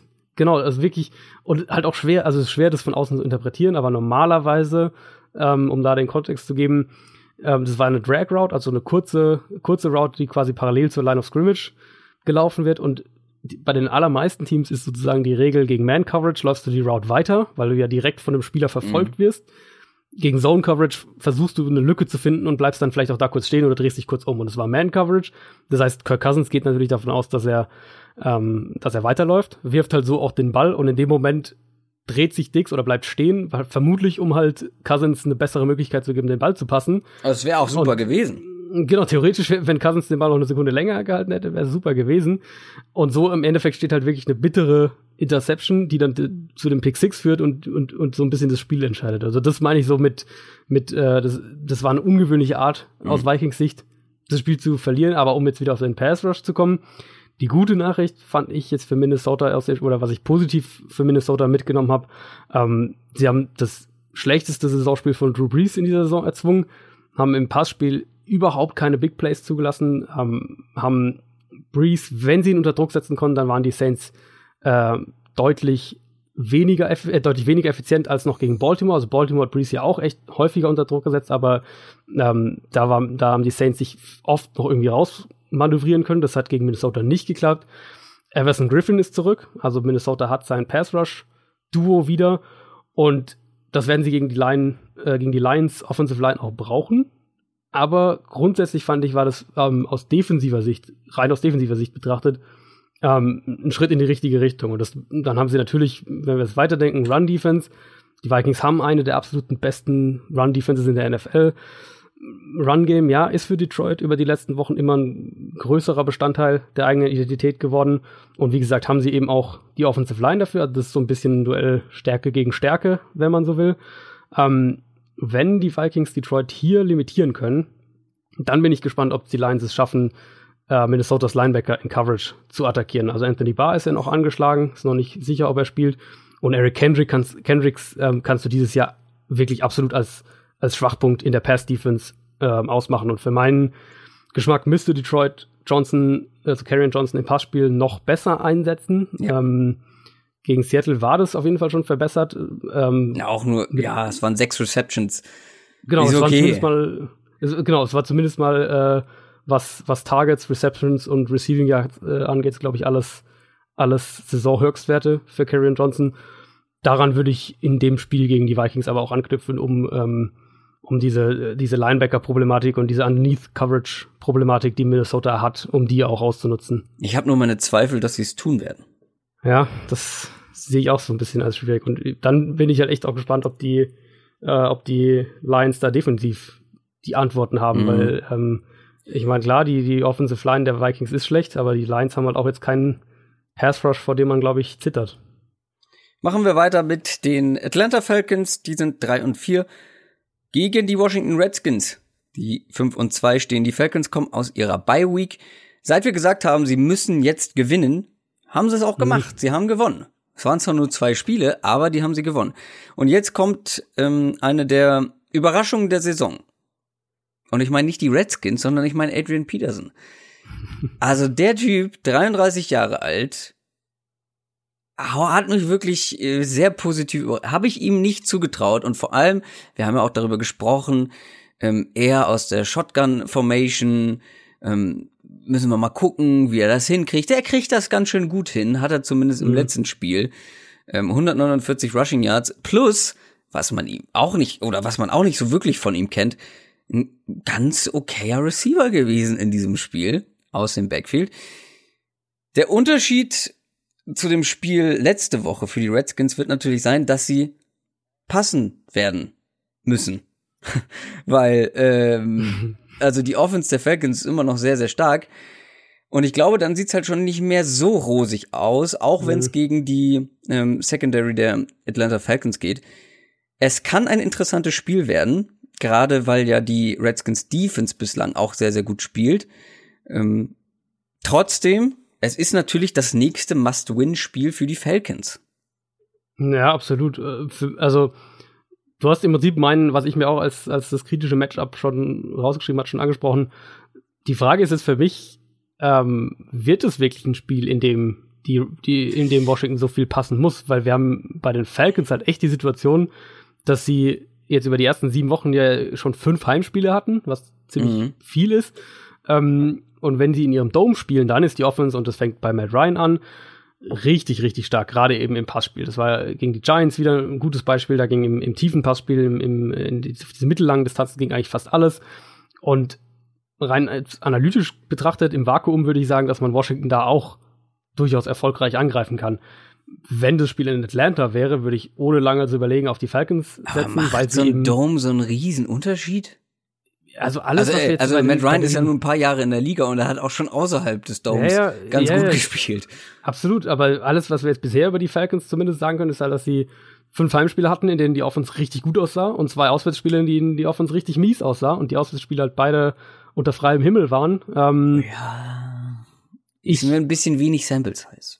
Die Auswärtsspiele Ja, klar, ist, ist, ist äh, eine kleine Sample Size, absolut. Aber ähm, ich bin ehrlich gesagt an dem Punkt, dass ich mir nicht sicher bin, ob zu sagen, ja, die Falcons offen sieht im Moment gut aus. Das werden sie auch ähm, nach Washington transportieren können, zumal ja eben mm. Washington auch alles anderes als eine schlechte Defense äh, ja, ist. Ja. Front Seven mhm. gefällt mir richtig gut. Die können Druck auf den Quarterback machen. Da haben wir auch gesehen, gerade eben jetzt zum Beispiel, als die Falcons äh, in Pittsburgh verloren haben, dass das auch was ist, wo man Atlanta ziemliche Probleme bereiten kann. Washington lässt gegen den Run im Moment fast nichts zu. Super ähm, wenig, ja. Ich, ich glaube, das beste Wort, was mir irgendwie eingefallen ist in meinen Notizen hier, ist, ähm, dass Washington eine Offense so ein bisschen ersticken kann. Das macht das Spiel für Atlanta halt so gefährlich, kann man sagen, weil ähm, das ideale Skript für, für dieses Redskins-Team ist ja ähm, im Prinzip Washington's Defense sorgt für ein vergleichsweise Low-Scoring-Game mhm. und dann können sie offensiv eben ihren Ansatz mit dem Run-Game, mit den kurzen Pässen und, und diesem generell sehr konservativen Ansatz von Alex Smith umsetzen. Da war das Giants-Spiel jetzt letzte Woche war ja eigentlich das perfekte Beispiel, wie, glaube ich, so ein Washington-Spiel aussehen sollte. Was ich da von Washington endlich mal mehr sehen will, ist äh, Jordan Reed. Das verstehe ich irgendwie gar nicht so richtig. Der ist fit, der spielt jede Woche und hatte jetzt über die letzten vier Wochen zwei Spiele, wo er zwei beziehungsweise drei Targets ja. hatte. Also ja. das ist für mich ziemlich unerklärlich. Das ist theoretisch ist das dein bester Receiver. So wie die Offense aufgebaut ist, sollte Reed eigentlich einer der absoluten Mittelpunkte, eine der Säulen sein mit mit äh, Catches bei Slants und und äh, Dig Routes und solche Sachen kurz und mittellang über die Mitte und dann Yards nach dem Catch. Aber irgendwie ist er halt im Moment nicht viel mehr als so eine, ja, so eine, diese, für diese Dump-Off-Sicherheitspässe für Alex Smith. Bestes Beispiel, Spiel gegen die Giants, ähm, sieben Catches für 38 Yards. Das ist halt, ja, das ist Jarvis Landry in Miami. Was ja aber auch, also eigentlich ist ja Alex Smith einer, der den Tight End genutzt hat. Also ja, genau, klar, er, hatte halt, natürlich halt bei den Vernon Chiefs Davis mehr als ja als, genau, äh, Vernon Davis, Reed. ja, absurd, absurd. Er ist 800 Jahre alt und Jordan Reed, mega Matchup-Waffe, super Athlet. Ähm, wird so ein bisschen außen vor gelassen. Erklärt sich mir jetzt auch nicht so richtig. Machen wir weiter mit dem nächsten Spiel. Sehr ähm, gerne. Die Houston Texans spielen gegen die Denver Broncos. Das ist, also du hast ja auch jede Woche so ein Spiel, was du nicht so richtig greifen kannst. Mhm. Das ist für mich tatsächlich dieses Spiel. Die Texans sind 5 und 3, die, Bron die Broncos. Die Broncos sind 3 und 5. Ähm, ähm, äh, die Texans, also das sah gegen Miami, da sah einfach alles gut aus. Also offensiv, ja. defensiv größtenteils, also Deshaun Watson super effizient mit seinen Pässen. Ähm, ich will das Spiel gar nicht so mega hoch bewerten, weil es auch so ein bisschen ist wie bei den Panthers zum Beispiel. Es hat einfach irgendwie alles geklappt. Und Miamis Defense vor allem sah halt extrem schlecht aus. Vor allem der Pass Rush, haben wir schon gesagt. Und in Sachen Pass Rush kommen jetzt halt andere Kaliber. Bradley mhm. Chubb und Von Miller. Die haben zusammen 63 Quarterback Pressures diese Saison. Zweitbestes Duo, hm, was Pass Rush angeht, äh, in der ganzen Liga. Das wird auf jeden Fall mal ein ganz anderer Schnack für die O-Line und für Deshaun Watson. Also wenn die Broncos so richtig Druck ausüben können, wieder permanent, wie es andere Teams schon bei den Texans geschafft haben, ähm, dann wird das, glaube ich, ein schwieriger Abend. Oder Nachmittag ist das, glaube ich, äh, später Nachmittag für Deshaun Watson. Ja, steht bei mir auch ganz genauso. Also, und man kann die, die Aussage auch umdrehen. Ähm, Denver muss das Spiel auch, glaube ich, über seinen Pass Rush gewinnen. Also die Broncos ja. haben da die Möglichkeit dazu, definitiv. Das haben wir jetzt dieses Jahr auch schon einige Male gesehen, gerade gegen schlechte Offensive Lines mal so ein Spiel komplett zu dominieren über den eigenen Pass Rush. Ähm, und dass Houstons Offensive Line ein riesiges Problem ist, das wissen wir auch alle. Gerade ja auf den Tackle-Spots, was dann gegen Denver besonders problematisch ist. Ja, ja, klar, ist. wenn die über außen kommen. Genau. Ähm, ja, wir haben jetzt gegen Miami letzte Woche gesehen, wie diese Texans Offense auch aussehen kann, wenn halt Watson mal Zeit, Zeit in der Pocket hat, ja. hat. Aber das wird in Denver definitiv anders aussehen. Und dann könnte es halt wieder so ein Spiel werden, wo äh, Houston offensiv nie so einen richtigen Rhythmus findet, Watson vielleicht ein, zwei riskante Turnover irgendwie hat, so in die Richtung ähm, und sich die Texans dann auf ein paar Big Plays verlassen müssen. Diese, diese Art Spielverlauf gab es ja mit Houston jetzt auch schon einige Male diese Saison. Und diese Big Plays, die werden halt ohne Will Fuller viel, viel schwerer. Das habe ich ja vorhin schon so ein bisschen angedeutet. Ähm, das konnte man jetzt schon häufiger beobachten in den letzten, was ist jetzt, anderthalb Jahre, dass das eine andere Offense ist mit Will Fuller auf dem Feld. Ähm, einmal eben die Explosivität eben für das Passspiel selbst, aber eben auch, wie der Gegner zum Beispiel einen DeAndre Hopkins verteidigt, wenn Will Fuller auf dem Feld steht. Gegen, Fuller, gegen Fuller musst du einfach mit anderen Absicherungen arbeiten. Ähm, das ist es eben, was, was diese reine Geschwindigkeit für eine Offense macht, rein von, also auch von einem Scheme-Standpunkt aus. Und den Faktor gibt's jetzt halt nicht mehr. Dann ist halt auf der anderen Seite so ein bisschen die Frage, und deswegen habe ich gemeint, ich glaube, dass Denver das Spiel auch über seinen Pass Rush gewinnen muss. Ähm, was sehen wir von der Broncos Offense?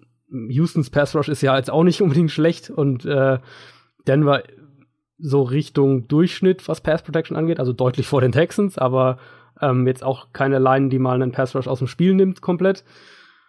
Das könnte dann halt auch wieder ein schwieriges Spiel für Case Keenum werden. Also gerade wenn wir, ja, gerade wenn Houston mit dem Foreman Rush Druck erzeugen kann und davon gehe ich ehrlicherweise aus, dann haben die Texans auch eine richtig gute Run Defense dieses Jahr. Also ich glaube nicht, dass Denver das Spiel auf die Art gewinnen, gewinnen kann, was sie ja dieses Jahr auch schon ein paar Mal gemacht haben. Ähm, und dementsprechend bin ich eigentlich auch bei dir, dass es so ein Spiel ist, was, glaube ich, ein bisschen in beide Richtungen gehen will. Wenn man dann sagt, äh, man, dann nimmt man den besseren Quarterback, dann nimmt man die Texans. Wenn man dann sagt, man nimmt das Team, das den Heimvorteil hat, dann nimmt man Denver. Ähm, aber beide Teams können das Spiel, glaube ich, über ihren Pass Rush halt, also zumindest mal maßgeblich prägen. Die Los Angeles Chargers spielen gegen die Seattle Seahawks. Die Chargers sind 5 und 2, die Seahawks 4 und 3. Und ich bin heute so ein bisschen die Spaßbremse.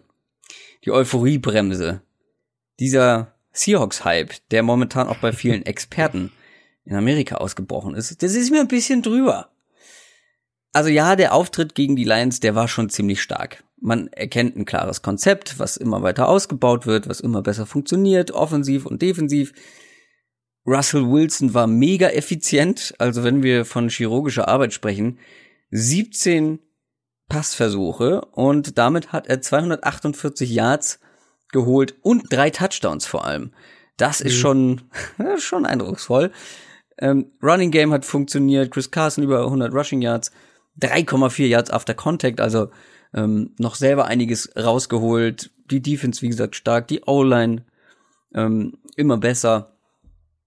Äh, ich gebe zu, dass ich sie deutlich schlechter eingeschätzt habe vor der Saison und auch noch während der Saison.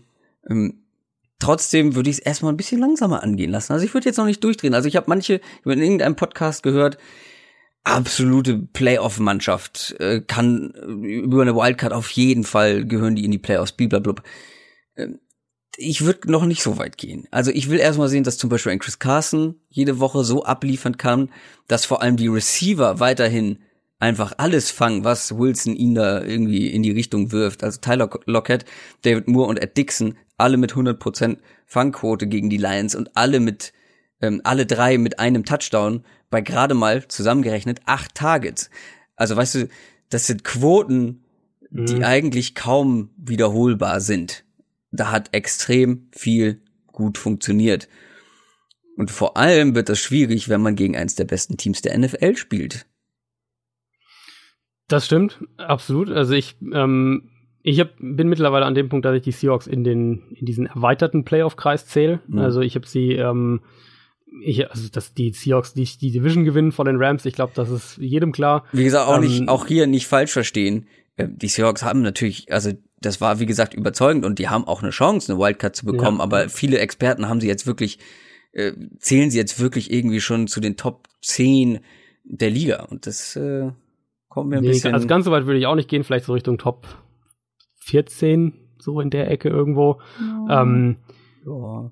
Ich kann aber, ich kann zu dem Spiel allerdings sagen, dass ich tatsächlich auf die Seahawks getippt habe. Ähm, auch eins dieser, um, um dein Argument. Habe ich, äh, habe ich nicht. ähm, ja. Ist, also ist auch natürlich, es ist ein mega enges Spiel. Ähm, was man bei den Seahawks definitiv sagen kann, hast du ja auch schon so ein bisschen angedeutet, die haben echt eine Identität gefunden. Das war gegen Detroit wirklich sehr, sehr eindrucksvoll. Die können den Ball laufen und dann haben sie ein richtig gefährliches Play-Action-Spiel. Ja. Play-Action-Pass-Spiel sind da eins der besten Teams in der NFL im Moment. Russell Wilson spielt, glaube ich, als Passer so effizient, wie ich ihn noch nie gesehen habe aktuell. Und die Offensive Line natürlich. Die Seahawks haben echt eine solide bis teilweise gute Offensive Line dieses Jahr und das ist äh, ein absoluter Quantensprung für Seattle. Ähm, Quantensprung, den man, glaube ich, in dem Spiel auch, auch spüren wird. Also die Chargers Stand heute, mein Wissensstand, äh, sind immer noch ohne, ohne Joey Bosa. Defensiv über die letzten Wochen wieder so ein bisschen konservativer geworden, wieder weniger Blitzing. Und der Punkt mit den Seahawks eben ist, und das bringt dann die, die Chargers so ein bisschen in eine schwierige Situation. Russell Wilson ist mit Abstand am gefährlichsten, wenn er geblitzt wird. Der hat ähm, gegen den Blitz dieses Jahr sechs Touchdown-Pässe geworfen. Äh, ich glaube, keine Interceptions und gerade mal 18 Incompletions. Also der ist gegen den Blitz richtig gefährlich, weil seine Offensive Line ihm gegen den Blitz so häufig genug Zeit gibt. Also auch wenn der Gegner blitzt, dann hält die Seahawks Protection oft vergleichsweise lange stand. Dementsprechend also ein bisschen ein Drahtseilakt für die Chargers Defense, die, glaube ich, grundsätzlich Seattles Receiver ganz gut covern können sollten, ähm, also zumindest die Freiheiten haben sollten, um zu blitzen. Dann ist aber eben die Frage, ob sie das machen wollen, weil, wie gesagt, die letzten Wochen waren sie wieder sehr, sehr konservativ, so wie es ja am Anfang der Saison auch schon war. Und dann könnte das ein Spiel sein, was an der Line of Scrimmage tatsächlich zugunsten der Seahawks verlaufen könnte. Wie gesagt, unter der, unter der Annahme, dass Joey Bosa nicht spielt. Und die Run-Defense der Chargers generell ist eben auch schlagbar. Also könnte so ein bisschen ein Spiel sein, was auf der Seite des Balls an das, an das ähm, Lions-Spiel erinnert. Und dann natürlich umgekehrt, was macht die Chargers, was machen die Chargers äh, offensiv? Melvin Gordon ist ja vermutlich wieder dabei. Das heißt, wir haben wieder, würde ich denken, ähm, mehr von diesem Kurzpassspiel und mehr Kontinuität auch im Run-Game. Und das brauchen die Chargers auch. Wir haben es letzten Wochen jetzt, für meinen Geschmack war das teilweise zu sehr äh, von den von einzelnen Big Plays im Passspiel abhängig. Philip Rivers spielt eine richtig gute Saison, daran hat sich nichts geändert und die Chargers Receiver werden auch eine, eine ziemliche Herausforderung für die Seahawks Secondary. Seahawks auch eine Defense, die jetzt nicht wahnsinnig viel blitzt, sondern eher innerhalb ihrer Coverage-Strukturen spielt. Da aber ein bisschen der Unterschied im Gegensatz zu Russell Wilson. Philip Rivers hat Probleme mit dem Blitz dieses Jahr. Also vielleicht so ein Spiel, in dem wir mal eine, mal wieder so eine 30, 35 Prozent Blitzquote von Seattle sehen. Also für mich ist das echt ein enges Spiel und das viel, viel mehr auf Augenhöhe ist, auf Augenhöhe ist, äh, als ich vor, vor ja. zwei, drei Wochen gedacht hätte. Das ist bei mir auch der Fall. Ich glaube, dass es äh, keine eindeutige Sache wird. Ich glaube, dass die Chargers dann trotzdem gewinnen. Würdest du auf die Seahawks tippen? Tatsächlich? Also in meinem, in meinen Tipps habe ich, glaube ich, auf die Seahawks getippt. Wow da bin ich noch ein bisschen zu skeptisch. Kommen wir zu einem absoluten Topspiel. Die ungeschlagenen Rams spielen gegen die Saints, die sechs Spiele in Folge gewonnen haben. Also die einen acht Spiele in Folge, die anderen sechs Spiele in Folge.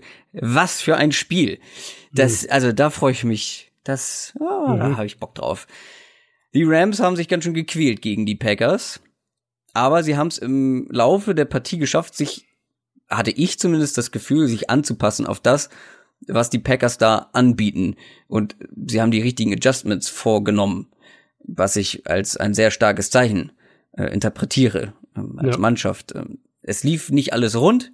Jared Goff war ein bisschen wackelig, kam mit den mit den Blitzen der Packers nicht so richtig zurecht und ähm, du hast es Respekt meinerseits. Du hast es in der, du hast eine Advanced Preview gemacht für unser Special Team und du hast genau das ja angekündigt, dass die mhm. Packers mhm. genau das machen müssen, um eine Chance gegen die Rams zu haben. Ja, ich war echt auch, äh, ich war. Hast selber deinen Augen nicht getraut. Ich, ich, ich, fand's echt, nee, ich fand's echt cool, dass sie den Mut hatten, das so zu spielen, weil ich hatte ja auch gesagt in der Advanced Preview, du musst halt auch den, den Mut und das Vertrauen in deine, in deine Coverage-Spieler, also vor allem deine Cornerbacks haben, ähm, wenn du das so spielen willst. Und das hatten sie und sie wurden ja auch echt in der ersten Halbzeit voll dafür belohnt. Also das war glaube ich, die schlechteste erste Hälfte, die ich von der Rams Offense dieses Jahr gesehen habe. Total. Wenn ihr auch kommende Spiele, äh, kommende Spiele gespoilert haben wollt, von Adrian Franke, taktisch zumindest, ähm, dann werdet Special Team Mitglied www.downsettalk.de, da auf Special Team klicken, da unterstützt ihr uns und diesen Podcast und ihr bekommt unter anderem diese Advanced Previews. Wo war ich stehen geblieben? Ah, genau dass die O-Line der Rams auch schon mal besser aussah. Die Cornerbacks hatten Probleme, äh, aber trotzdem hat man das Spiel halt gewonnen. Und das ist dann halt auch so ein, ja, so ein Statement, wenn du dann noch so ein Spiel in der zweiten mhm. Hälfte vor allem gewinnst. Ähm, so ein Arbeitssieg, sagt man im Fußball immer. Ähm, mhm. Vor allem hat man dieses Spiel gewonnen, dank des momentan Rushing Leader äh, Rushing Leaders und dem amtierenden oder momentanen äh, Sack Leader in der NFL mit Todd Gurley und Aaron Donald, der tatsächlich schon zehn Sacks hat insgesamt äh, und das als Interior Lineman. Die Saints wollen wir natürlich nicht vergessen. Die haben sich auch schwer getan gegen die Vikings. Da haben wir schon drüber gesprochen. Die haben auch am Ende gewonnen. Ähm, zum einen natürlich wegen der Turnover, aber ich hatte ja letztes Mal so ein bisschen gesagt, wer den Ball besser laufen kann in dieser Partie, hat, glaube ich, eine große Chance. Und das waren die Saints. Natürlich dann, als sie in Führung waren, ging es natürlich um einiges einfacher. Aber sie sind auch schon vorher den Ball besser gelaufen. Also mit Camara und Ingram ähm, gegen eine starke Run-Defense ähm, der Vikings. Und apropos Ball laufen, äh, darauf wird es auch ankommen. Denn ähm, man muss gucken oder man muss natürlich versuchen, dass die Saints Gurley besser verteidigen können, als es die Packers gemacht haben. Weil hier trifft äh, mit Abstand die beste Rushing Offense gegen die mit Abstand beste Rushing Defense aufeinander. Ich glaube, das ist so eins der Key Matchups äh, in diesem in dieser Partie. Das ist definitiv das eine. Ähm, ich habe für mich als, als Schlüsselfrage noch drüber stehen, äh, können die Saints ähm, das Passspiel der Rams verteidigen. Ja. Und ich, ja, ja, ich glaube, oder ich bin zu dem Schluss gekommen, dass ich dahin tendiere, dass die Antwort Nein ist. Lass uns mal so anfangen. Die Saints Defense ähm, hat, hat sich in den letzten Wochen deutlich stabilisiert. Das liegt für mich aber vor allem am Pass Rush. Also Cam Jordan spielt wieder eine super Saison. Daneben haben sich aber Sheldon Rankins und langsam auch Max Davenport als Faktoren und, und, und äh, Gefahren im Pass Rush etabliert. Das hat den Saints natürlich die Arbeit, oder das erleichtert ihnen natürlich generell die Arbeit gegen den Pass defensiv. Gegen die Vikings jetzt, äh, gegen die Ravens davor, gegen Washington, haben sie dann auch vergleichsweise wenig geblitzt. Und jetzt kommen wir zum Problem. Die Rams haben vielleicht die beste, auf jeden Fall eine der drei, vier, fünf besten Pass-Blocking Offensive Lines in der NFL dieses Jahr. Du wirst aus Saints Sicht also unter Umständen früher oder später dazu gezwungen sein, mehr zu blitzen. Vielleicht auch sogar irgendwie gegen, gegen den Run zu blitzen. Auf jeden Fall ähm, wirst du vermutlich gegen, den, gegen die Saints mit deinem normalen Pass Rush übers Spiel gesehen so nicht hinkommen. Wenn du das doch schaffst, dann hast du eine super Chance, das Spiel zu gewinnen. Aber ich glaube nicht, dass sie es schaffen werden. Und wenn du Jared Goff nicht unter Druck setzen kannst, dann äh, hast du ein riesiges Problem. Also Jared Goff hat immer noch Probleme mit Pressure, das ist bei ihm immer noch das Thema. Wenn du das aber schaffst, wenn du es aber nicht schaffst, ihn unter Druck zu setzen, dann sind die Route-Kombinationen von Sean McVay und dann ist Jared Goff auch selbst dieses Jahr mit seiner Accuracy, mit seinem, seinem Ball-Placement generell, ist er dieses Jahr so gut, dass wenn du ihm da jedes Mal drei, vier Sekunden in der Pocket gibst, dann wirst du das Spiel höchstwahrscheinlich verlieren. Und dann, um das Problem so ein bisschen komplett zu machen, äh, Saints haben, glaube ich, nicht ansatzweise die Coverage-Möglichkeiten, um mit der individuellen Receiver-Feuerkraft, die die Rams halt haben, mitzuhalten, falls sie sich entscheiden sollten, mehr zu blitzen und äh, mehr eins gegen eins zu covern, zumal ja vermutlich Cooper Cup wieder spielen kann. Mhm. Jetzt kommen wir zum interessanten Part. Umgekehrt, glaube ich, ist es ein ganz ähnliches Problem. Die Saints haben auch eine der besten Offensive Lines diese Saison. Ähm, die Rams haben selbst Probleme in Coverage. Äh, gegen, die, gegen die Packers wurden Marcus Peters und Troy Hill beide mehrfach echt ja. böse erwischt. Das sollte eigentlich ein Spiel sein, wo Michael Thomas und auch ein Traquan Smith mehrere wirklich gute Gelegenheiten bekommen. Du kannst also auch anstelle der Rams jetzt nicht einfach hergehen und sagen, okay, wir blitzen einfach viel, um die, um die, äh, die Saints Offensive Line so ein bisschen zu knacken. Vielleicht direkt ein Spiel, in dem Dante Fowler eine Rolle spielen kann. Das ist aber natürlich ein totaler, totaler X-Faktor, keine Ahnung. Ähm, Breeze hatte jetzt gegen die Vikings, habe ich ja vorhin schon angedeutet, sein schlechtes Saisonspiel und das äh, vor allem komplett ohne jegliches vertikale Element im Passing Game und ich denke, zum Teil lag das auch am Gameplan. Das wird gegen die Rams sicher anders, anders sein. Ähm, Aber dann würde äh, ja. Kann, kann man diese, dieses, diese, dieses Play Calling nicht lieben? Also, sie hatten im letzten Spiel einfach mal drei Quarterbacks einmal äh, auf dem Feld. Also, das ist ja wohl ja, das ist an, schon ziemlich wild. Äh, an, an, an Kreativität, aber auch an Irrsinn äh, kaum noch zu toppen. Also das, ach, ich finde das immer schön, auch wie sie weiterhin Taysom Hill einsetzen in sämtlichen Varianten und wie gesagt dieses eine Play, wo links Drew Brees, ähm, mhm. äh, Taysom Hill an der Center sozusagen und äh, rechts Teddy Bridgewater. Gut, es war kein erfolgreiches Play, aber also die Defense ist das so so mein Fuck. Äh, what? Drei Quarterbacks? Was? Was passiert hier? Also ich finde einfach diese Kreativität, das finde ich einfach sehr sehr gut und das fehlt mir bei vielen anderen Teams. Es muss ja, es müssen ja keine drei Quarterbacks sein, kann ja auch anders kreativ sein, aber das, äh, da wird immer viel ausprobiert. Ja, auf jeden Fall. Also bei diesem drei Quarterback Play so ein bisschen frage ich mich auch, ob das so ein kleines, äh, kleines Trollen war oder so ein kleines Geschenk für Bridgewater. So eine, ja, oder dass du halt Bridgewater so gegen die Vikings nochmal aufs Feld da irgendwie stellst. Keine ja, Ahnung. Ja, stimmt. Ähm, aber was sie ja generell machen, ist, äh, sind diese ganzen, diese ganzen Pakete, die sie mit, mit Hill halt haben. Und, da und vor allem, Taysom Hill hat ja auch einen langen Ball geworfen. Genau. Der sogar genau. ankam.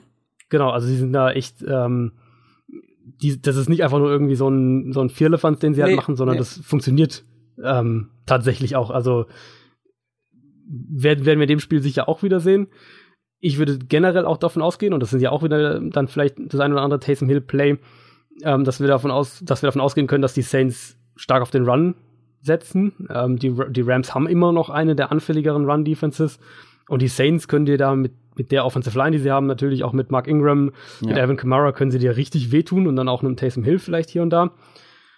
Und dann würde ich aus diesen Run-Looks auch ein relativ ausgedehntes Play-Action-Passspiel erwarten und daraus dann eben die vertikalen Pässe, also die langen Pässe, um ähm, die Rams, die Outside-Cornerbacks mit, äh, mit Double Moves, vor allem Marcus Peters hat damit immer wieder Probleme, um die damit noch vor, vor größere Probleme zu stellen. Also ich freue mich auch mega auf das Spiel. Ich habe auch ehrlich gesagt, ich habe keine Ahnung, wer das gewinnt. Ich bin da auch schon hin und her gegangen mit meinen Tipps. Ähm, ich glaube, im Moment stehe ich auf den Rams.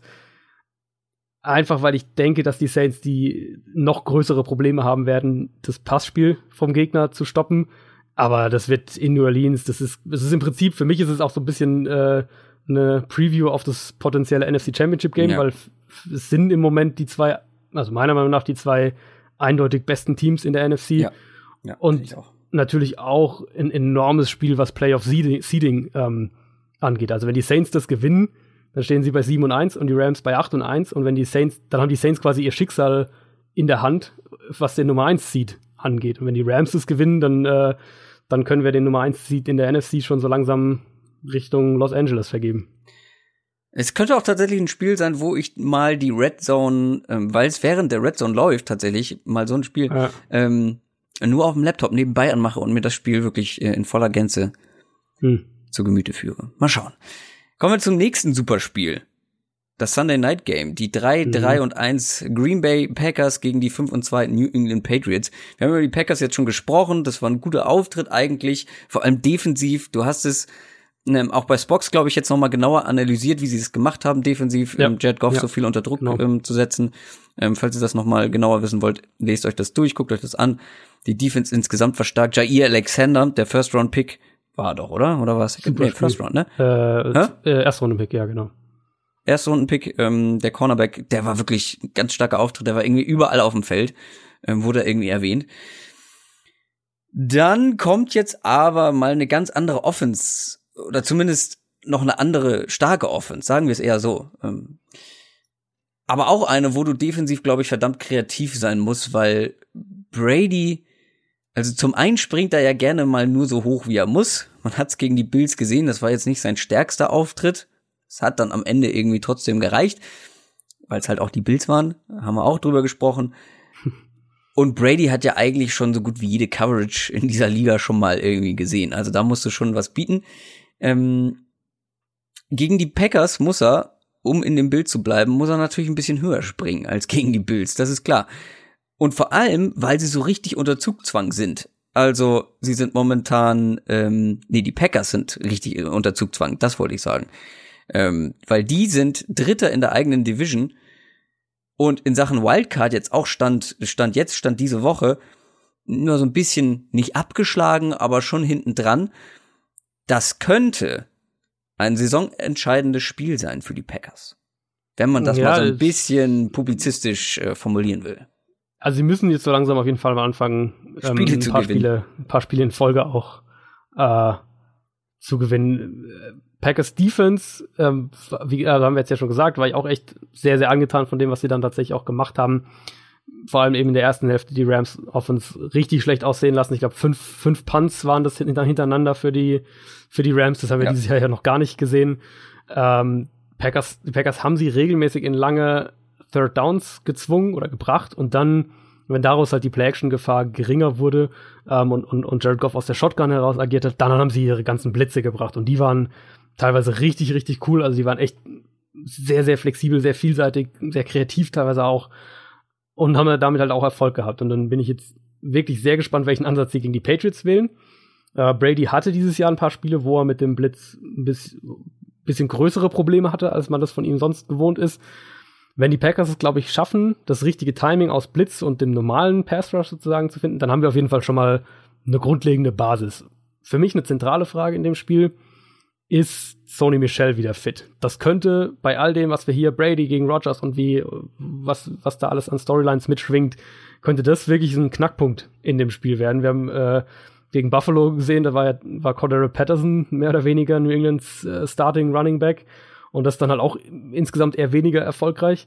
Jetzt ist die Packers Front nicht die Bills Front, aber die sind jetzt auch nicht schlecht. Die sind ein bisschen inkonstant, aber wenn, ähm, wenn New England im Backfield wieder improvisieren muss, dann könnte ich mir schon vorstellen, dass es Green Bay zumindest gelingt, die, äh, die Patriots Offense eindimensional zu halten. Ähm, die schlechte Nachricht für Green Bay, als sich die Rams dann da in der zweiten Halbzeit angepasst haben und besser zurechtkamen mit dem, was die Packers defensiv gemacht haben, da waren für mich vor allem zwei Sachen auffällig. Sie haben, ähm, also die Rams haben Todd Gurley im Passspiel durch verschiedene Route-Konzepte. Ähm, äh, einmal so eine, über Drag Routes über die Mitte gegen Zone Coverage als Outside Receiver und so weiter, haben sie ihn besser in den freien Raum gebracht und, und ihm da den Ball gegeben. Und sie kamen über die Tight Ends zu einigen Big Plays. Ähm, Goff hat dann auch, das passt auch wieder da dazu, zwei von seinen drei Touchdown-Pässen über die Mitte des Feldes geworfen. Und jetzt, woran denkt jeder, wenn er an die Patriots Offense denkt? Pässe zu den Running Backs, vor allem natürlich James, James White. White. Genau, ähm, Pässe über die Mitte zu Julian Edelman und natürlich Rob Gronkowski als der X-Faktor im Passspiel. Packers müssen sich für Gronkowski was einfallen lassen. Das ist schon mal so die erste Aufgabe. Vielleicht trauen sie sich irgendwas Richtung Safety mit, mit Man-Coverage und dann hier und da mal eine Zone-Absicherung dazu, damit die Linebacker, wie es eben gegen die Rams der Fall war, wieder blitzen können. Ähm, ist eine sehr, sehr schwere Aufgabe für die, für die Packers schon mal von Anfang an, einfach defensiv die, im Prinzip die Sachen zu verteidigen, wo wir jetzt in der zweiten Halb Halbzeit gegen die Rams gesehen haben, dass sie denen, dass sie ihnen Probleme bereitet haben. Auf der anderen Seite sehen wir wahrscheinlich das genaue Gegenteil. Patriots sind keine Blitzing-Defense. Ähm, Rogers hat jetzt gerade wieder gegen die Rams den Blitz echt mehrfach richtig, richtig böse erwischt. Also hat, und also Aaron Donald hat ihn ganz schön böse erwischt teilweise. Genau, das auch. Aber ähm, wenn die Rams geblitzt hatten, äh, haben, dann hatte Rogers echt mehrere richtig gute Plays.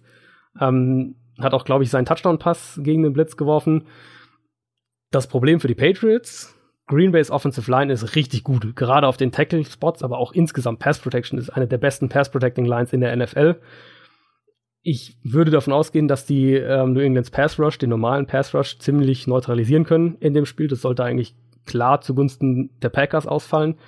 Und wenn du Rogers nicht unter Druck setzen kannst, dann bist du dieses Jahr auch wieder richtig in Schwierigkeiten. Der hat äh, aus einer sauberen Pocket wirft er den Ball über neun Yards im Schnitt, also neun Yards pro Passversuch, hat elf Touchdowns und eine Interceptions, wenn er keinen Druck bekommt. Die Patriots spielen diese Band But Don't Break Defense. Ähm, darin sind sie aber eben auch anfällig für Big Plays im Passspiel.